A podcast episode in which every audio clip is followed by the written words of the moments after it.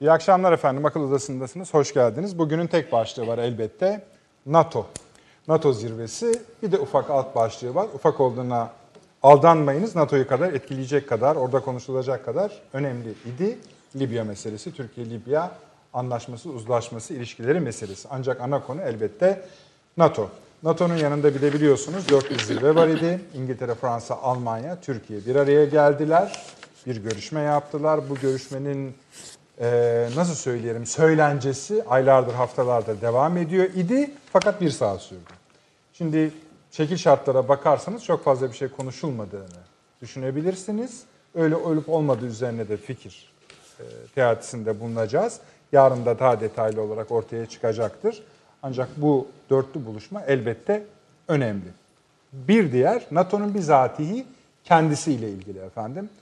NATO üyesiyiz biz. Çok uzun yıllardır, 70 yıldan biraz daha az olmak şartıyla. NATO'nun üyesiyiz. NATO'nun fedakar bir üyesiyiz. Yani siz de üyesiniz. Yıl dönümü kutlanıyor bugün yarın. Sizin de yaş gününüz kutlu olsun öyle söyleyebilelim. Fakat NATO'nun kendisi tartışılıyor. NATO'nun üyeleri tarafından kendisi tartışılıyor. Türkiye tarafından da NATO meselesi tartışılıyor. Türkiye'nin şikayetleri var. NATO'nun kendi şikayetleri var. NATO'nun bazı üyelerinden daha ileri giden şikayetler var. Mesela Fransa'nın ne dediğini artık hepimiz biliyoruz. Beyin ölümü gerçekleşti. Yani fişini çekin, boşuna yaşamasın NATO diyordu. Amerika Birleşik Devletleri Başkanı bugün yine bu zirve vesilesiyle bir açıklama yaptı. Dedi ki NATO'nun beyin ölümü gerçekleşti türünden açıklamalar yapmak çok tehlikelidir dedi. Sonra da Sayın Macron'un açıklamaları geldi. Biraz daha yumuşamış gördük kendisini. Ancak nihayetinde şöyle bir tabloyla karşı karşıyayız. Türkiye özelinde NATO'nun vizyonu ve misyonuna ilişkin bazı uyarılar yapma ihtiyacı var. Yarın ortaya çıkacak bu. Yarın Türkiye bir konuşma yapacak. O konuşmada bunun işaretlerini kalın çizgilerle görebileceksiniz.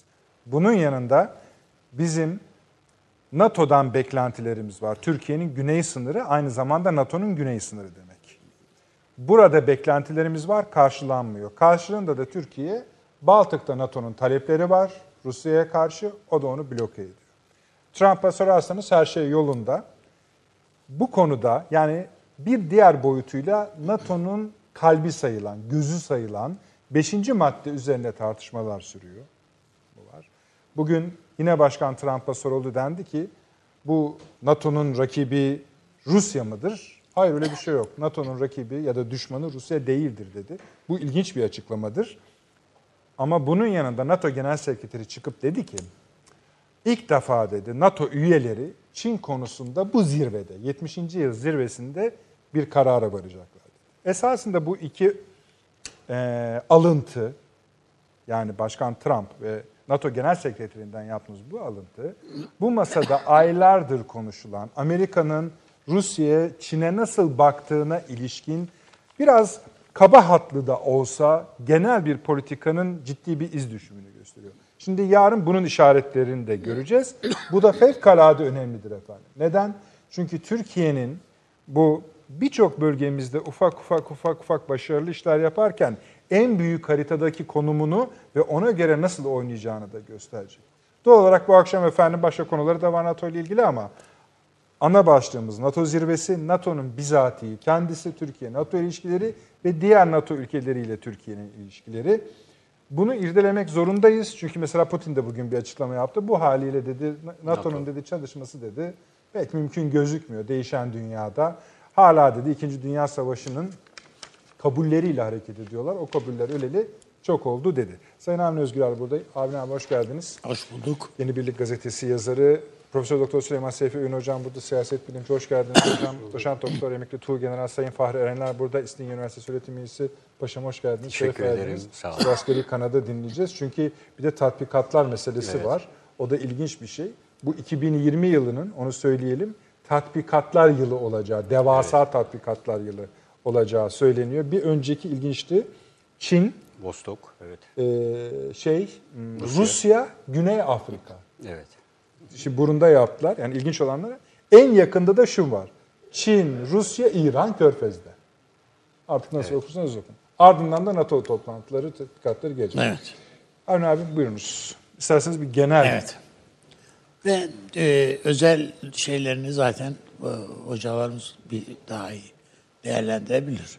Şimdi bu toplantı vesilesiyle ortaya çıktı ki NATO'nun ikinci büyük gücü NATO'nun NATO'nun ikinci ağırlıklı ülkesi yani Amerika'dan sonra siyaseten de ikinci ağırlıklı ülkesi önemli. Türkiye.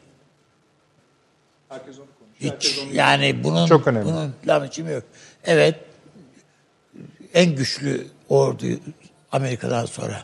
Türkiye ona bir itiraz yok. Dün Trump'ın Türkiye ile ilgili yaptığı açıklamalar o kadar ki Amerikan e, Pentagon'a da uyarıydı. Eğer bu F-35'leri vermezsek Türkiye e, Rus şey Rusya ve Çin'e yönelecek.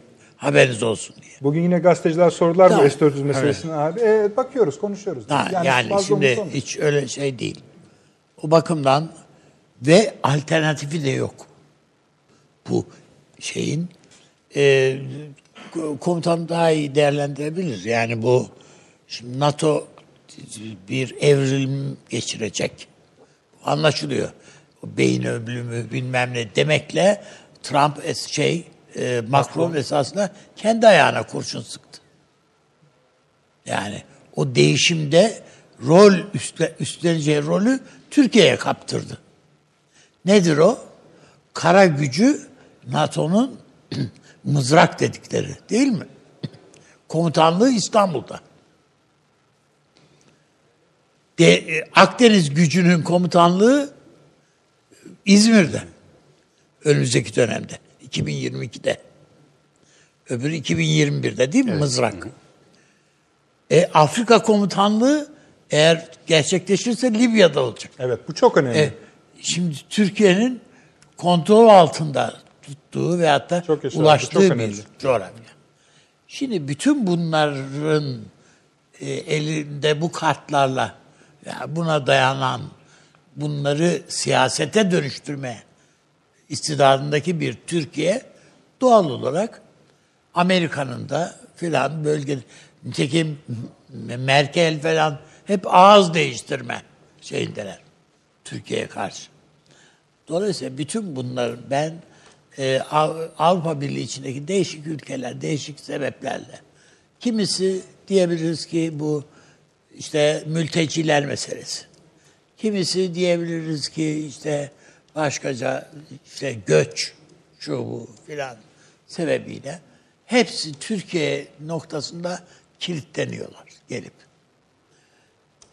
Bir başka nokta Trump filan veyahut da Amerika gördü ki yani evet Rusya şöyle böyle filan da yani Putin'de o vizyon yok esasında. Yani kavrayıcı bir şey değil. Daha böyle günübirlik siyasetler o da üretiyor. Bugün de nitekim yaptığı açıklama NATO'nun bitmiştir. Macron'a bir kıyak açıklaması yani. Fransa'dan şey orada, yok. o da, orada Fransa'dan Ha, kıyak bekliyor. Yani işte yerde. e, evet yani bu böyle bir şey. Hani çanak tutuyor filan. Ya onu ne Amerika yer ne Almanya ne şu İngiltere yani onu, onu düşmez. Türkiye de düşmedi o tuzağa.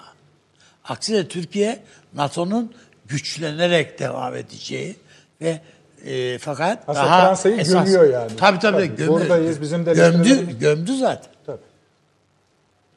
Ve Türkiye'nin milli e, milli gelirinden e, NATO'ya ayırdığı. Evet ayırdığı payla Fransa'nın milli gelirinden ayırdığı pay filan filan bütün bunların karşılaştırmalara bakarak biz bir de Güneydoğu'da beslediğimiz ordu şu bu.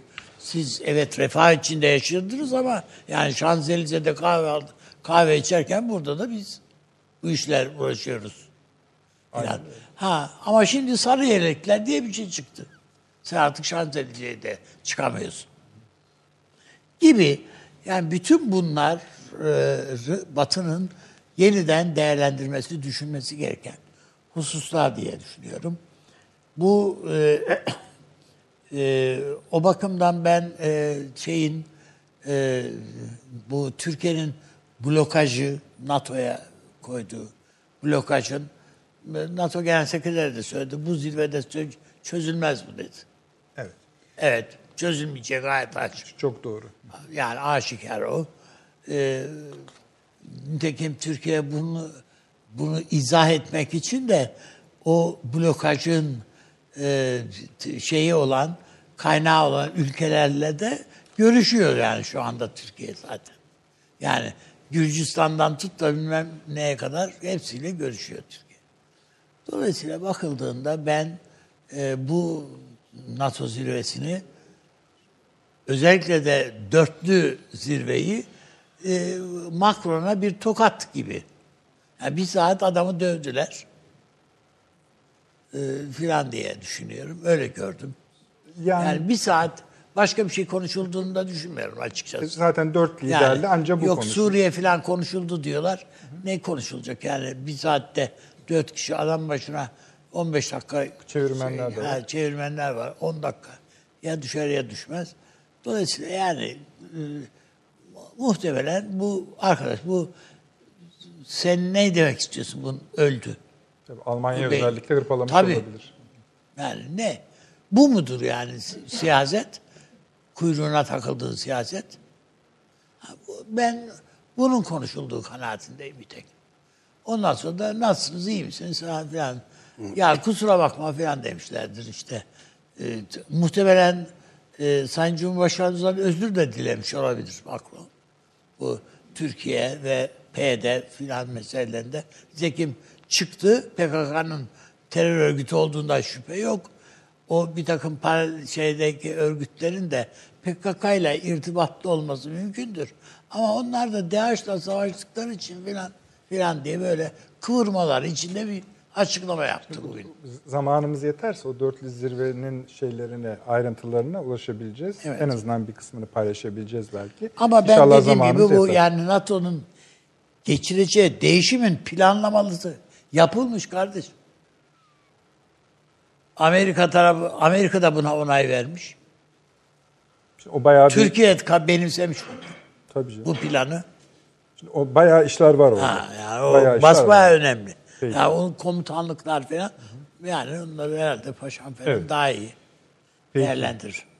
Yani siyasi boyutunu da biraz sonra konuşursun herhalde. Ha, tabii. O Evet. önemli bir şey çünkü.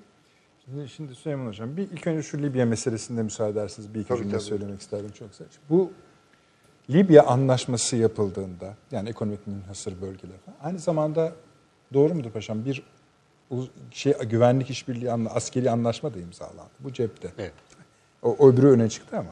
İki, bunun Libya'daki mücadelenin süper güçler ayağı hiç konuşulmadı. Bakın sabahtan akşama kadar televizyonlarda, gazetelerde Libya yazılıyor ama o hiç yok.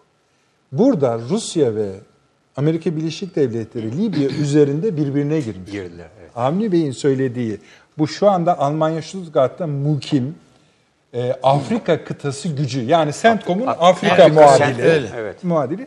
Adam buraya getirmek istiyor Amerika. Evet. Şimdi ha siz o münhasır bölgeyi konuşuyorsunuz. O cepte güzel başarı da Türkiye nasıl yaptığı şu. Tam ortasına sokuyor kamayı Türkiye. Evet. Ondan sonra o kama ciğerlerine girmişken iki tarafında kalkıyor NATO zirvesine Türkiye, gidiyor. Tü- Türkiye'nin bu anlaşmasıyla yani sü- yani söyledin diye devam edeyim. E, Arnavutluk filan, Kosova filan oh dediler. Tabii. Çünkü Rus- Macron Asıl böyle konuşulur yani. Yunanistan'ın onların münasır bö- ekonomik bölgelerine el koyma, gasp etme oyunu bununla o hattı, bu hat onları e, Yunanistan bütün oyun numaralarını boşa çıkardı. Şimdi siz bunu yapınca Süleyman Hocam kalkıp Londra'ya gidiyorsunuz. Türkiye bilmiyor mu? Bunu yap, o anlaşmayı imzaladığınızdan Atina'nın delireceğini. Delirse ne olacak? Artık o taraftan bağladığı Ayrıca bir de yarın Yunanistan Başbakanı ile görüşüyor. Ve Yunanistan Başkanı görüşebilir miyiz diye randevu alıyor. Görüşelim diyor. Ne konuşacağım? Bitmiş iş. Hani şeyi de söyleyelim madem öyle seyircilerimize. Baltık ülkeleri de siz de biraz ucundan bahsettiniz. Onlar da bir görüşelim demişler ama bunun bir kıymeti yok. Türkiye Hayır hayır Ha, Türkiye onların NATO'ya girmesine muhalif değil. o planlara Ha, karşı o- hiç- başka. Arkadaşlar Tabii şey cebinizde farz edin diyor Türkiye. Ya tabii hocam. Tamam bizim oyunuz, Süper. oyumuz sizin cebinize farz edin. Türkiye bu Sadece bir zamanlama meselesidir. Ama bizim istediğimizi bu teşkilat yapacak. Aynen öyle. Tabii yoksa Baltık'taki plan çok... Şimdi kardeşim şu var. Gerçi biz bugün gazetede yazdık. Amerika 11 Eylül saldırısına uğradığı vakit yani sözü uzatıyorum bak kusura bakma. Yok yok zamanımız var. Bir çıktı dedi ki kardeşim biz ter- terör bir saldırısına maruz kaldık. Beşinci madde bize destek gerektiriyor. Bütün NATO üyeleri evet dediler. Ve biz de dahil. Yani Afganistan'a kadar gittik. Şu bu filan filan. Şimdi Türkiye diyor kardeşim ben saldırıya muhatabım. Ne diyorsun diyor. Biz de sal terör saldırısına muhatabız. onlardan bir kısmı o kadar Şey. Heh, ha, şimdi problem sen benim terörist dedi yani terör saldırısı bana saldırıyor dediğime sen müttefikim diyorsun. Öbürleri de e, kıvırıyorlar.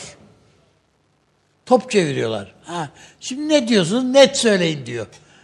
Onun için NATO'nun şeyine kanırtırım. diyor. PYD, PYD te- PKK terör örgütü diye yazıyordur. Yazıyor NATO'da. PYD'nin NATO PYD terör örgütü diye geçiyordu. Fakat çıkarttılar iki sene önce. Orayı Geçen. konuşalım. Ha, konuşalım. Şimdi Türkiye diyor ki bunu tekrar alacaksınız kardeşim. Konuşacağız abi. Bu. Süleyman Hocam. Şimdi bunlar tabii ne olur hani söyleyin bize ama ilk defa NATO Genel Sekreteri dedi ki burada ilk kez Çin konuşulacak. Çin konusunda bir karar verilecek. Yanına da açılışta söylemiştim. Hani Trump dedi ki bu söyle biz düşman falan değiliz kardeşim. Na, pardon biz değil NATO düşman. Halbuki adamlar bu planlar milanlar hepsi onun için değil miydi? Şimdi gülüyorsunuz tabii ben biliyorum. Buyur gülerek anlatın o zaman. Yani hakikaten e, komik bir durum var. Var var evet. Yani şimdi söyleme bakıyoruz. Yok canım NATO'nun beyin ölümü gerçekleşir mi? NATO taş gibi ayakta. Hatta bakın artık e, üyeleri, mensupları e, daha fazla kaynak aktaracaklar. İşte NATO'yu büyüteceğiz. e, şunu da yapacağız mı? Söylem tamamen gerçeğin dışında bir söylem. Bir kere bunu görelim. Bunu Türkiye de yapıyor. Türkiye de söylüyor. Yani NATO biter mi diyor. Yani aslında herkes farkında ki NATO bitti. Ama şimdi tabii 70 senelik bir kurum bütün dünyaya sari Kurum etkileri dediğiniz olan öyle bir kurum değil. Ya Yani, kuruluş, e, öyle her sene. Kurum yani. Ee, evet yani bu Hani tabii kurum böyle kurum kurulmuş bir kurum. Ha, yani ya bunu kalkıp böyle hemen e, toplayalım, çöpe atalım böyle bir şey söz konusu olamaz. Uzun bir süre bu bu varsayım üzerinden siyaset doğuracak NATO. NATO'nun varlığı bundan sonra bu işe yarayacak. Yoksa buradan yeni bir NATO falan çıkmayacak. Çıkamaz. Mümkün değil bu. Ve bu bazıları için olumlu bu tablo, bazıları için olumsuz. Mesela belli ki Fransa için sıkıntı var. Belli ki Almanya için de sıkıntı var. Ama Türkiye için yeni fırsatlar var. Öyle güzel. Öyle gözüküyor. Böyle bir NATO Türkiye'nin işine geliyor. Yani aslında olmayan ama yoktur denilemeyen, içinde hala at koşturulan bir NATO var. Ama bu NATO o bildiğimiz eski NATO değil, değil. Ve onun içinde Türkiye çok daha fazla sesi çıkan, çok daha etkin, çok daha bence NATO üzerinden kendi üzerine gelen güçleri sıkıştırma kabiliyeti kazanan NATO üzerinden. Yani bu şey gibi e, biraz böyle iktisadi bir şeye benzetiyorum. Amerika dolar bastı, bütün dünyayı dolarla teslim alacağını zannetti. Dolarla borca battı. Öyle değil mi? Yani şimdi dolar ortadan kalkarsa Amerika ortadan kalkacak yani. Çok açık. E bu da böyle NATO'yu kurdu. Fransa'yı dize getirdi. Almanya'yı e, zaptı altına aldı. Türkiye'yi e, adeta emirleri gibi yaptı falan. Tamam güzel. Ama NATO'nun bir takım şeyleri var, kuralları var. Bugün o kurallar Amerika'ya karşı işliyor. O kurallar Fransa'ya karşı işliyor. Ya unuttular çünkü onlar yani o kadar ezbere alınmış şeyler vardı ki NATO kriz yaşayınca, NATO'nun krizleri derinleşince birden bir dönem avantajı olan şeyler veya bir dönem onlarla birlikte avantajlı hale gelen güçler bugün onlarla birlikte dezavantajlı hale geliyor. Ve Türkiye gibi ülkeleri ki bence Türkiye'nin yani gibisi fazladır diyor. fazla NATO içindeki etkinliği ve e, yani NATO üzerinde aslında bir NATO kalkanı kurdu Türkiye kendine. Öyle söyleyebiliriz. Yani böyle bir NATO iyi Türkiye için. Yani böyle bir Bu NATO çok NATO iyi. ilk defa tarihinde bize yarar duruma geldi. E, tabii çünkü NATO üzerinden bazı şeyleri söyleme imkanı. Bu herhalde yakın zamanda e, Dışişleri falan bizde bunu keşfetti. Veya zamanlamasını ona göre yaptı. Bundan sonra NATO konuşacağız. Olmayan bir NATO ama. Yani böyle Türk bir NATO'su. şey bek ha, biraz Türkiye'nin etkin olduğu bir Mesela diyecekler ki bize işte sen e, DAEŞ'la işbirliği yapıyorsun teröristlere yardım ediyorsun. Şimdi bunu söyle. Aa, Fransa olabilir, Almanya olabilir, Amerika'da birileri olabilir falan. ha öyle mi diyeceğiz biz de? Ve bunların muhtelif terör örgütleriyle olan bağlarını çıkarıp masaya koyacağız. Öyle değil mi? Yani şimdi e, Fransa mesela Orta Doğu'daki terör örgütleriyle Fransız istihbaratı arasında ne gibi ilişkiler var? Amerika Birleşik Devletleri istihbarat örgütleriyle Orta Doğu'daki terörist olarak tanımlanmış örgütler arasında nasıl ilişkiler var? Bunlar çıkacak ortaya. Yani dolayısıyla o kalkan vazifesini görecek yani. İşte sen burada beşinci madde işte o üstad hatırlattı. Şeyler yıkıldı, kuleler yıkıldı. Bütün dünyayı alarme ettin. işe koştun. Terörle mücadele işine. E tamam. E şimdi bana da oluyor. İşte ben Ma- de Macron'a NATO sordular dün. Dedik. bunun gibi. Vallahi çalışıyorum bilmiyorum madde dedi yani.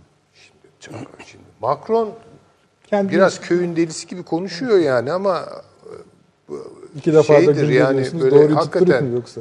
e, şey söyler onu güzel e, iktisatçı Mustafa Özel söyler. E, Cervantes'in Don Quixote'u yazmasının sebebi şuymuş. E, Valla artık hakikati modern dünyada biraz delilerden duymak zorundayız. Yani o aslında doğru söylüyor. Yani beyin ölümü mü artık bu ne ölümü bilmiyorum ama yani Ama o bu zihniyetler NATO'nun adım atamayacağında herkes herkes fikir biliyor. zaten. Herkes Yani. biliyor. Herkes biliyor. Yani bu işin sonu. Şimdi mesela sizin sorunuz Çin'di, değil mi yani? İlk defa Çin. Biz bunu burada konuştuk. Yani NATO niye kuruldu? Komünizm tehlikesi, Sovyetler Birliği, Doğu bloku, demir perde. E, Taş gibi duruyorlardı onlar orada. Tamam anlıyorsunuz yani. Komünizm tehlikesi. E, Kalktı. Ne? İslami terör, İslam terörü diye bir şey uydurdular.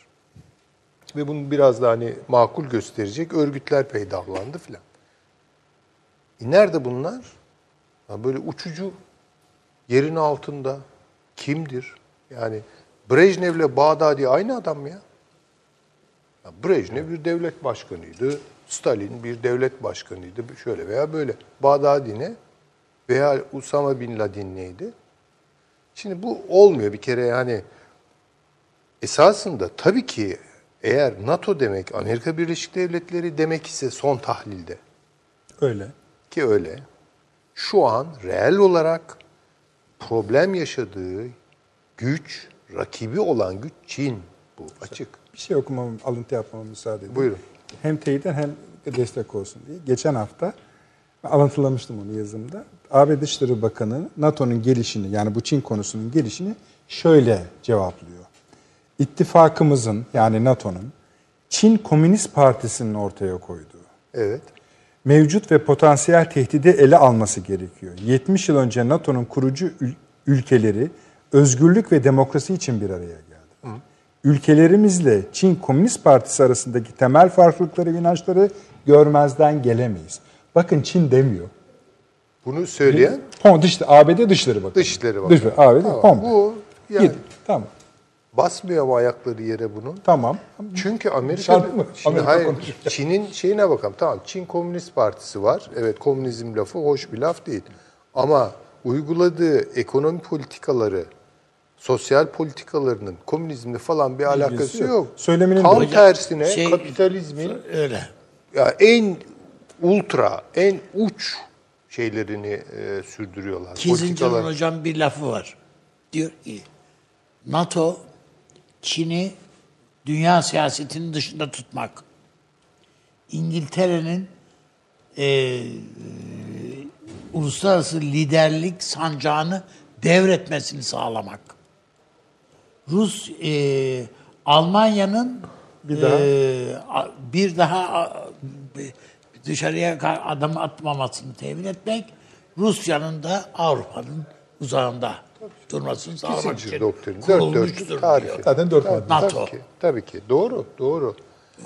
Ama şimdi Çin'i Çin'i nasıl hedefe oturtacaksınız? Neyle oturtacaksınız? Ticaret yapıyorum ben diye- diyeceksiniz. Evet öyle canım. Ya siz Amerikan de medeniyeti bunu ticaret ikna eden de Reagan gibi bir adam değil mi? Şey, Küreselleşme- Nixon gibi bir adam yani. Tabii küreselleşme diyorsunuz. Ben bayraktarlığını yapıyorum. Bırakınız yapsınlar bırakınız. Tamam. Liberal politikalar hay hay. Ne engel olmuş ki buna? Şimdi nasıl bunu düşman göstereceksiniz? Şart mı? Amerika ama, için. Ama şimdi bakın yani Gerekçe, ikna gerekçe edici üret, gerekçe. yani bir şey üreteceksiniz. ikna edici gerekçe Mesela bu, bulamıyor. bu işin ucunda savaş diyelim ki ihtimal. Feci bir şey değil mi? Gayet tabii. Amerikan kamuoyunu nasıl Çin'e karşı alarma edeceksiniz? Nasıl motive edeceksiniz?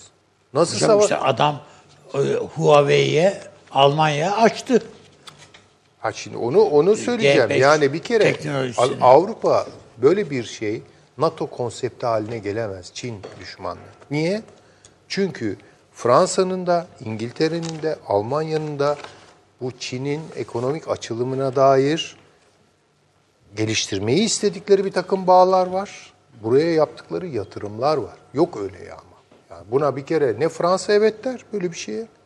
Hadi Almanya'yı ite kaka Hocam evet dedir. Almanya'ya da değemez. Mesela yani. Adamın ya ürettiği arabayı kime Almanya'da satacaksın ya? İngiltere hocam. İngiltere asla zaten. Ya olur mu İngiltere bu işe başını koydu yani. İngiltere'deki bütün bu yaşananlar bu yüzden zaten. Şimdi dolayısıyla nasıl bunu bir doktrin haline getireceksiniz? Nasıl bunu kalkıp bir NATO'yu var eden kurucu ilke haline Çin düşmanlığı? Belki Ruslar bu fikri destekler. Hayır Ruslarla da şöyle yani Rusya'ya baktığınız Şöyle zaman bir şey var. Yani Rusya'da Amerika Birleşik Devletleri'nin içindeki belli güçler evet Rusya'yı hala böyle görüyorlar ama görmeyenler de var. Trump da böyle üre- görmüyor. Çin üretim yapmayacak diye düşünüyordu Nixon. Ha Nixon Tamam öyle- yine zaten paz- pazar olmayı devam edecek. Biz habire makarna satacağız, bilmem ne satacağız. şöyle bir şey Çin var. ileri teknoloji üretiyor ya şu Ha, anda. şimdi o noktaya geldi. Şunu da görmemiz lazım. Yani bu İkinci Dünya Savaşı'ndan sonra kurulan dünya, o dehşet dengesi, işte Rusya, Ç- Amerika, Batı, Doğu, demir perde, bilmem, hür dünya falan. Bunlar tamamen sanal ayrımlardır son tarihte. Esas mesele Çin mi- Çin'i görüyorlardı. Kissinger evet, görüyordu evet, Çin'i. evet. Çin'i görüyordu Kissinger. Dolayısıyla Çin'i bloke etmek gerekiyor. Nasıl yapacaksınız bunu? Çin'i büyük ölçüde tarım toplumu halinde tutacaksınız. Evet. Hatta mümkünse Asla- Afyon'u serbest bırakın. Ha, asla, asla orada böyle sermaye yoğunluklu, teknolojik falan böyle bir şey olmayacak. Bunun için ne yaptılar? Bunun için Japonya'yı var ettiler işte. Amerika Birleşik Devletleri'nin Japonya'ya high-tech ihracatının sebebi nedir? Veriyordu ya nasıl olsa Hocam zaten. Michael Jackson Dubai'den ev alıyor ya böyle. Tabii ki Ya yani böyle işte şey Güney var. Kore'yi böyle var Yani, ettiler. hayır, Singapur'u, Tayvan'ı tamamen Çin'i kuşatmayla ilgiliydi bu. Rusya ile de Çin'i işte demin okudu üstad onlar Kissinger doktrini tamamen doğru. Rusya ile Çin'i ayrıştırmak ve de e, Çin'i siyasetin ha. dışına itmek. Rusya ile de Avrupa'yı ayrıştırmak Ayrıştırmak. ve Çin'i bloke etmek. Ama bunu başaramadılar. Yani dönüştü. Devran döndü yani. Tamam. Ama Ve şimdi söyleyeyim. Hı. tamam Çin aldı başını gidiyor. Ama Amerika'nın buna karşı askeri bir müdahaleyi de son tahlilde içerebilecek bir büyük planı NATO üzerinden kurgulamasının zemini yok ki. Hocam o dünya dünya savaşı demek. Savaşı gider o korkunç bir şey olacak. Mümkün Ha bunu- mü? yani bu bunu yapmaya- Çin'in bu yapıyı korumak için bir büyük nükleer savaşı göze alamayacağını Çin için hiç de büyük bir risk değil o yani. Yani son tahlilde iş oraya gidiyorsa da Çin. Onu Çin yapar yani, Gösterecektir vurur, ne olacak tabii ki yani. 100 milyon ölür gerisi. Ha, İyi artık yani ne olur onu Tabii bilmiyoruz. mu- muhtemelen iş oraya kadar gitmeyecek ama Gitmeyecek herhalde ama yani Ama şu Amerika'da bunu deli gibi isteyenler var hala o başka. Eyvallah. Böyle adamlar zaten Trump'ı sıkıştırıyorlar. Belki şunu kurmak istiyor olamaz. Yani şunu kurabilir mi Amerika? Şimdi Rusya ve NATO'daki kimi müttefikleriyle beraber Çin'in biraz daha daraltılması en azından Yapamaz onu. Yapamaz peki. Mümkün değil o. Dikkat edersen Neyle şey yapacak? gibi yani f- ü- üflü fare gibi yani. Dikkat Ay- et. ha. Yani istediğin kadar A- a- şey yap hiç e, Çin devlet başkanının suratına dikkat ettiniz mi? Zaten karşılık Ee, verdi bugün Trump'la görüşürken gayet ifadesiz bir surat. Alternatif nasıl olabilir? Ancak Çin'i e, silecek bir üretim hataylı olabilir. Amerika ancak öyle kurtulabilir.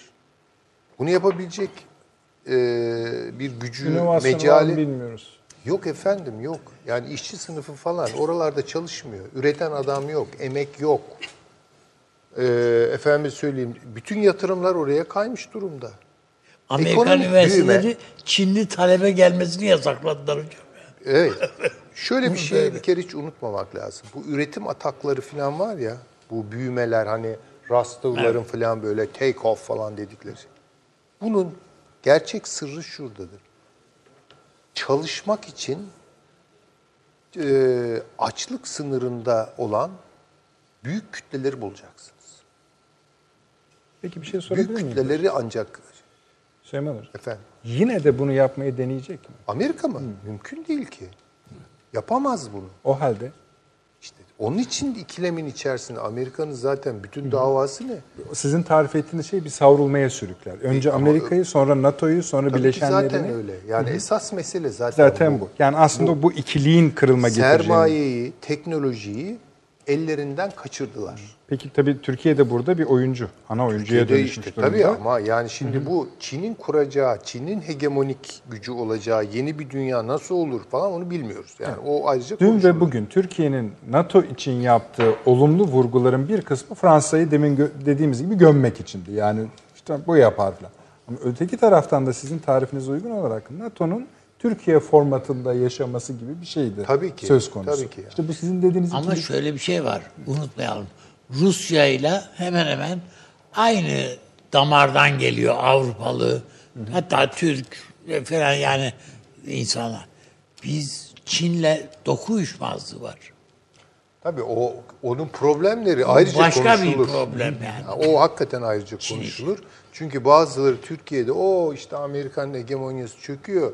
Çin canım o da bizdendir. Akraba sayılırız falan. Öyle bir böyle şey yok. böyle bir şey yok yani. Rusya için bile Bu hiç var. öyle bir şey. Ama Türkiye'nin yeri tarihsel coğrafyasıyla çok daha bağlantılı ve sıkı dokunmuş bir şekilde ortaya çıkıyor. Yani bizim jeopolitiğimizin ne olacağı belirleniyor bu süreç içerisinde. Bu Batı'nın krizini konuşuyor mu Rus? tabii ki çünkü biz neyin içine savrulduk? Şeyin Atlantik dünyasının içine.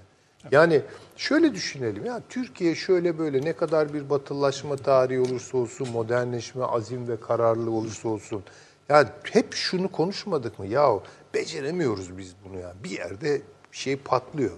Yani batılı gibi olamıyoruz işte yani. E olamazsın zaten yani. Böyle bir şey mümkün değil. Çünkü coğrafyan çok başka. Burası başka bir dünya. Burası çok eski bir dünya. Burası Doğu Akdeniz. Burası Avrasya. Hocam batılı bize benzeyen Ortodoksu da adam saymıyor. Saymaz çünkü başından beri bazı ayrımlar var. Yani o zihniyet dünyası, zihin haritalarından geliyor o ayrımlar. Yani Bunlar çok da kendi yalan şeyler değil. bile adam kendinden saymıyor. Peki. Ee, Türk diyorlar zaten mesela Ortodoks Yahudilere, şeylere pardon e, Greklere. Evet. İlber Ortaylı öyle bir makale yazmıştı yıllar evvel tarih ve toplumda hatırlıyorum. Yani Grekler, Rumlar Türk diyor ona. Türk diyor, Ortodoks diyor yani. mesela. Bulgarların ilk kralının adı Şişman. Yani bu yani başka başka tartışma konusu da yani, yani çok başka bir dünya. Şimdi bu ağır bir konu. Bunu biraz sürükleyeceğiz elbette ama. Hayır, demek istedim. Şimdi daha coğrafyamızla tutunumlu bir yerden dünyaya bakar hale geldik. Bu da bence pozitif bir şey. Yani ite kaka İran'la. Tamam ama İran yani ne kadar problemlerimiz olsa da bildiğimiz bir İran'dır yani. Buralı bir şeydir. NATO'nun siyaseten ve askeri açıdan deforme olması her yeri etkiler Süleyman Hocam. E, oldu Ha, zaten. yani tamam. Ha, bitti mi o işler yoksa? Hayır bitme diye bir şey yok. Bu devam edecek. Sürüncemede bir NATO izleyeceğiz. Yani O- NATO'ya zaman kilit vurulmayacak. Yani Macron'un dediği doğrudur. Elbette yani Macron Fransız e, kibiriyle e, bir akıl yürütüyor. Çok alafranga bir akıl yürütüyor ve alafranga bir söylemle bunu ortaya koyuyor. Onun hayalindeki NATO bitti ama. Ha, ya o diyor ki ya şimdi Fransa'nın ben burada hayalindeki Ne ki o? NATO bitti. ya yeniden olacaksa diyor NATO ben de biraz diyor daha elim bu işte diyor güçlü olsun diyor. Peki. Yani biraz diyor Bu olmazsa önemli konular bunlar. Oysa bir de aynı zamanda Türkiye'nin PESCO meselesi. bu değil. Biliyorum ya oraya Hocam. geliyor Ben ne zaman yani. olam? Hayır. tabii tabii canım. Aklının bir kenarında o. Yani bu golizmin Macron golizmin e, kötü bir ürünü ama o çizgiden konuşuyor. Güzel.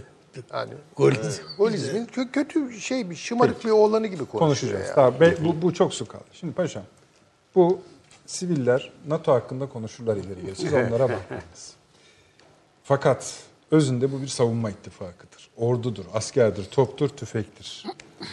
Ee, aslında demin de şeyi konuşuyorduk. NATO biliyorsunuz bir de OTAN diye yazılır. OTAN diye yazılır. Yani bu da Fransızların e, dayattığı bir şey Fransızcası. Tersten Ee, gider. aslında biraz uyumlu oldu 70. yılında hani Fransa konuşuluyor diye. Şimdi bize şunu söyle. Bu askeri açıdan hangi durumdayım NATO? NATO e, askeri açıdan 29 ülkenin katılımıyla oluşan ki biz buna NATO'nun yaptığı faaliyet birleşik harekattır. Yani birden fazla ülke silahlı kuvvetlerinin e, birden fazla e, bölgelerde e, aynı e, konsept içinde bir araya gelerek bir harekat hazırlık yapmaları e, hedef doğrultusunda birleşik harekattır. Ama 29 ülkenin baktığınız zaman Lüksemburg gibi 300-500 askeri olan var. Estonya gibi 1000 tane askeri olan var. E, artık NATO evet şu anda devam etmeli. Türkiye'nin elinde zaten çok önemli veto hakkı gibi e, bir kuralla NATO'dan atılmasının mümkün olmadığı bir süreç var. Türkiye bu hakkı bugüne kadar bir kez yanlış kullandı. O da Kenan Evren döneminde Yunanistan'ın. Kanada dönmesidir. Bunun dışında bütün ülkeler zaman zaman bunu Hatta kullanıyor. Fransa'da da aynı hatayı yaptı. Fransa e, biliyorsunuz e, e, Türkiye aynı hatayı yaptı elbette. Yani özellikle De Gaulle zamanında 1959 yılında e, donanmasını önce Siyaseten çekti. var olalım Tabii. demişti Fransızlar. Sonra Evet. askeriye de dediler. 66'da e, 66 bütün kara gücünü çekti. Burada önemli bir şey var. De Gaulle NATO'dan ayrıldıktan sonra ilk ziyaretini yaptığı şey Uzak Doğu ve Çin'di. Macron da Macron da aynı yolu Türkiye'ye de biliyorsunuz İs- İstanbul ziyareti. Evet işte İstanbul üzerinden uzak doğuya doğru gitti ve en çok Çin'de kaldı. Şimdi Macron esasında bu kadar tepkisel harekette bulunmasının Amerika'daki makaleler ve birçok yerlerde dahil Şubat 2018'de Amerika'ya yaptığı ziyarette Trump tarafından büyük ölçüde terslenmesi ve Beyaz Saray'ın bahçesine ektiği dostluk peşesinin bir mikrop bulaştır edasıyla oradan kaldırılması ve oradaki davranış şeklini hazmedemediği şeklinde e, genç bir politikacı olması da etkisi var ve arkasından kendisi durup dururken Öyle miymiş o ağaç? Tabii, öyle tabii. mi? Evet. Ben duymamıştım. e, ve e, Çin ve Rusya'nın artık tehdit olmadığını, esas tehdidin e, uluslararası terörizm olduğunu. Gerçekten bunu yapıyorlar mı? Şimdi bak. Paşam bir şey söylüyor, söylüyorsunuz evet. sonra konu kaçıyor. Şimdi yani adamlar Fransızlar bozdu oraya ekilen ağacı mı söküyorlar? Bir de şey mi uyduruyorlar mikrop bulaştı diye? Bulaştı Tabii diye. onların genel Tabii şeyinde var. Dışarıdan gelen ağaçlar ve şeyler Amerikan kıta olduğu için ilk baştan Tamam beri böyle uygulamaları. Hayır, koskoca ülkenin yaptığı işlere bak. Karantinada Karantinaya, karantinada evet. Ağaç belli bir süre- tutulmadığı için Evet. onun sökülmesi imazı gerekiyor. İma etmişler sonra da zaten tutmamış. E, ima etmişler.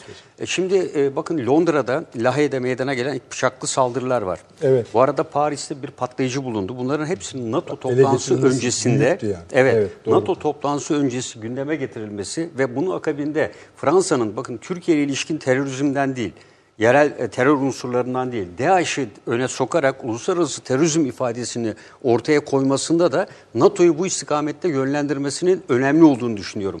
Ve bu e, Fransa'nın değil mi? Evet, Fransa'nın. E, burada e, Londra'daki bıçaklı saldırı.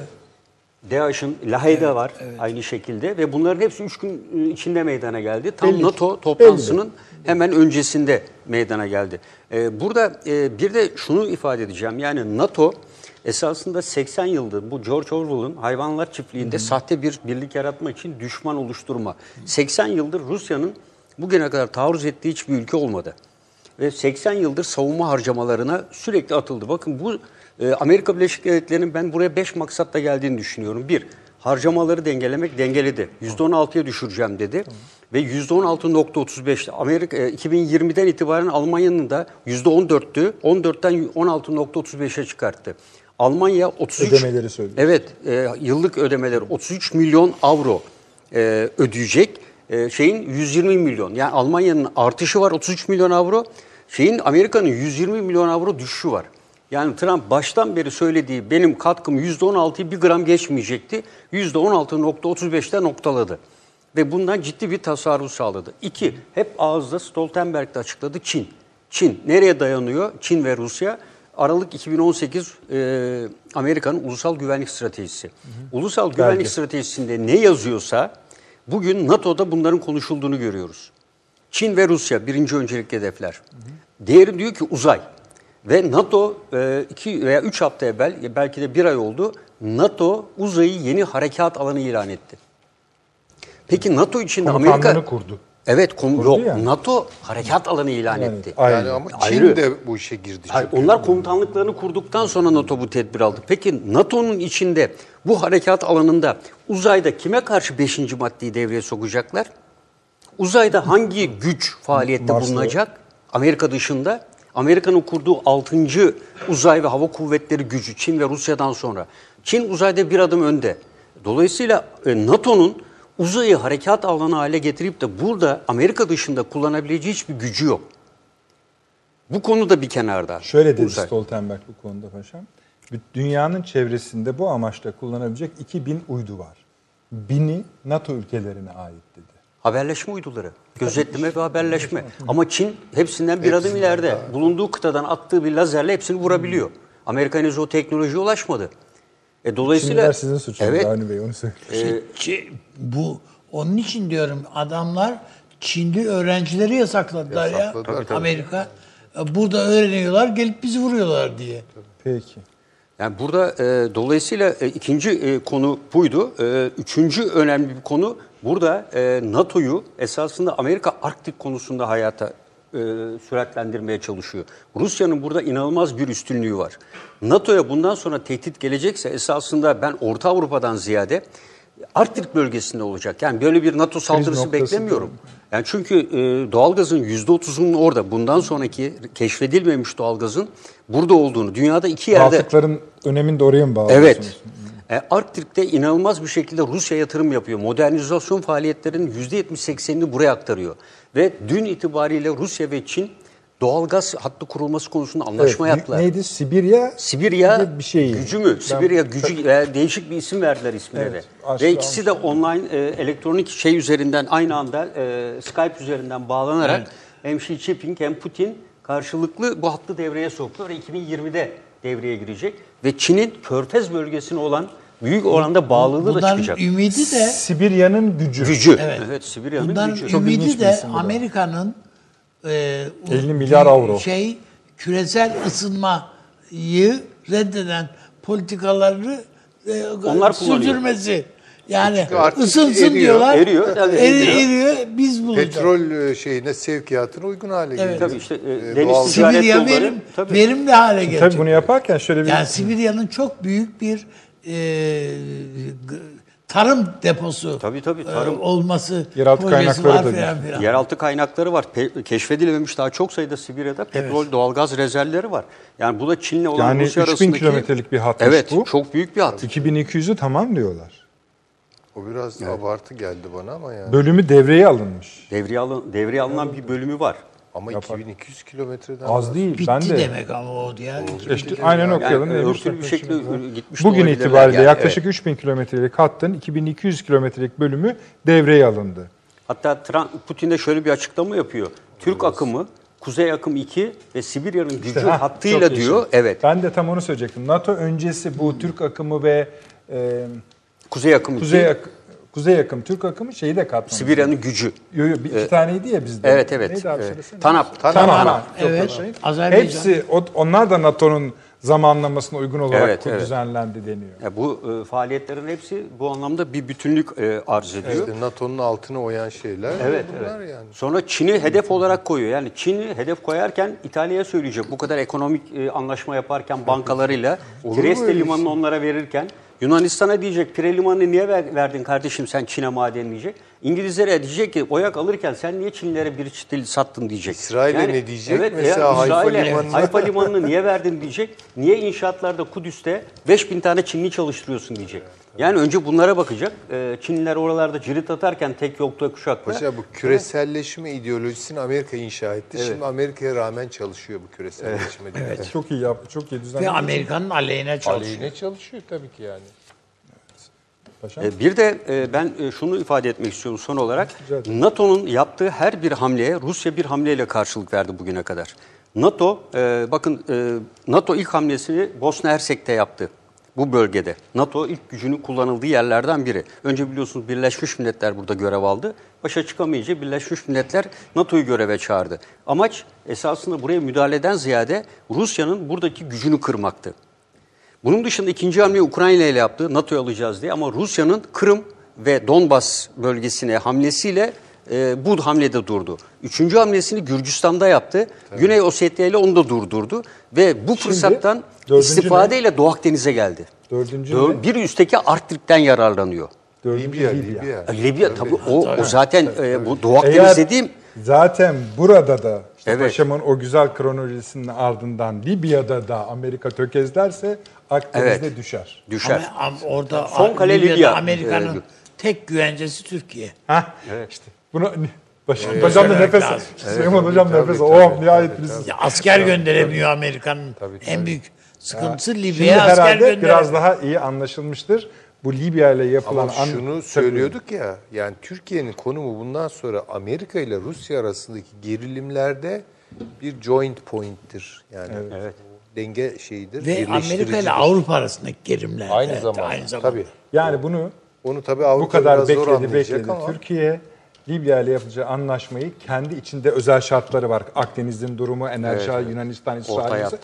Onu cebine koydu. Ayrı konu. Bu kartı alıp Londra'ya gitti. gitti ve şimdi öyle bir durumda ki hem Rusya hem Amerika Doğu Akdeniz'de Türkiye'ye muhtaç. Evet. Yani O şeyi tekrarlayabilirsiniz Türkiye'yi- bence. Efendim? Şöyle demiştiniz ya. 300 yıllık bir rüyası gerçekleşti. 200 yıllık mı ileriniz yoksa Evet, tabii bilmiyorum. işte, o rüyayı devamlı yaşamak istiyorsa Türkiye'nin dediğini yapacak. Yapacaklar tabii. Rusya da yapacak, Amerika da yapacak ki o orada Türkiye o, gerilimde, o rekabette e, altın değerinde kıymetli olacak bu iki güç için. Kim yanına alabiliyorsa o e, şeye geçecek. Yani bir de şunu ben e, Buyurun. kuvvet açısından şunu söylemek lazım. Yani tabii 29 ülkeden oluşan bir yapıyı sevk idare etmek çok güç. İlk başta e, Putin dedi yani 9 ülkeyle kurulan esasında bu 9 ülke içinde Fransa ilk başta hiçbir zaman olmamıştır. Yani bu 3 ülkeyle İngiltere, Amerika Birleşik Devletleri ve Kanada vasıtasıyla NATO hayata girmiş, geçmiştir. Ama E, Bu merkezi Kanada'yı Paris ne kadar değil mi? çok duyduk değil mi Ben- son he, zamanlarda? Zaten Paris. merkezi Paris sonradan, sonradan oluyor. Ee, şöyle ilk başta Paris'te kuruluyor. Sonra Belçika'ya gidiyor. NATO'nun askeri kanadından şöyle- ayrılınca Fransa Paris'ten e, Brüksel'e Brüksel'e gidiyor taşınıyor. ama Evet. hala ikinci dil Fransızca. Tabii Unutmayın. yani onu e, o şekilde OTAN. Tabii. evet yani OTAN e, olarak onu söylüyor. Burada e, Fransa e, çok zikzaklar içinde ama bence e, Fransa e, özellikle Amerika Birleşik Devletleri'nden bu PESCO'da dahil olmak üzere e, bunun ötesinde hep söylediğim gibi Amerika Avrupa Birliği'nin ciddi yaşlanma emareleri var. Avrupa Birliği NATO'dan fazla e, medet ummuyor. Çünkü Türkiye gibi nispeten daha genç ülkeler var çevre ülkeler içinde. Bunlara karşı merkezi Avrupa'nın dünyanın en hızlı yaşlanan ülkeleri burada. Dolayısıyla bir an önce NATO'nun dışında Türkiye'nin ileride bu, maksatlar için kuvvet tahsis etmeyeceğini veya NATO'ya tahsis kuvvetlerini milli kuvvet olarak da lanse edebileceğini dikkate aldığında PESCO gibi yapılanmaya tez elden geçme çabası bundan olduğunu Türkiye'li bir düşünüyorum. PESCO istiyorlar zaten. Evet. Türkiye'siz PESCO.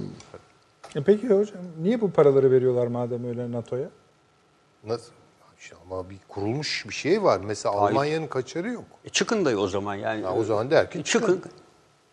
Ya bakın Almanya'nın Yani verileri var. PESCO Ama işte PESCO'yu kurmak kolay değil tabii ki. Siz bu iddiayı sürdüreceksiniz. Hayır böyle bir ihtimal var. zaman zaman bu sönümleniyor. Zaman zaman tekrar alevleniyor. Bu dikkat etmek lazım. Ama Almanya'nın- PESCO, PESCO'da Türkiye'nin varlığı, askeri manada varlığını Almanya ve Fransa istemez mi? Tabii canı gönülden isterler gönülden esasında. Yani şimdi e, bütün bölgeye çünkü en e, aktif, en tecrübeli, en bu harekat konusunda Tabii, deneyimli tabii, ülke, tabii. en kritik bölgeleri kontrol eden. Düşünün yani Fransa ile Almanya ile İngiltere ile müşterek hareket eden bir Türkiye, e, Orta Doğu çok farklı bir coğrafya haline başka bir gelebilir. şey olur. Yani tamamen onların istemiyle hareket etmiş olsa. E, o yüzden PESCO'nun en büyük şeyi organize olmamak değil. Yani TATO'nun Türkiye'nin koyduğu şerh de önemli. Ama bir 20 yıl sonra Avrupa çok ciddi bir şekilde güvenlik problemiyle karşı karşıya kalacak. Yani bugün e, Almanya'da dediğim Kaldı gibi bile. kaldılar Şu, tabii. Bakınız bu Nazi meselesi çok, neonazilik çok önemli Dort, bir şey. e, Dresden'de biliyorsunuz Nazi önleme yılı ilan edildi. Yani, Yani, şeyde, Evet doğru. Yani cumhuriyetçilerle e, falancistler gibi neredeyse hani bir dönem 30'lardaki İspanya gibi İtalya'da sardalyacılarla bilmem Evet, evet, neler. onlar ya ne oluyor ya? Ya basmaya bunlar iç savaş alametleri. Süleyman. Hocam bir reklama gitmek zorundayız. Evet. İyi bir giriş oldu bence. Ee, dörtlü zirve şimdi arkadaşlarım da paylaşıyorlar. Ee, sonrası açıklamalar geliyor efendim dört liderden de. Bakalım orada neler konuşulmuş ya da ilk gelenlere bakılarak neler konuşulmamış dönüşte onları da deleyebiliriz reklamlardan sonra buradayız. Bir dakika reklam arası. Romandan şiire, tarihten düşünceye, klasik metinlerden özel edisyon çalışmalarına kadar geniş bir yelpaze ve yüksek bir frekanstan yayın yapmayı hedefleyen Ketebe, şimdiden Türk kültür hayatında kalıcı ve önemli bir yer edindi.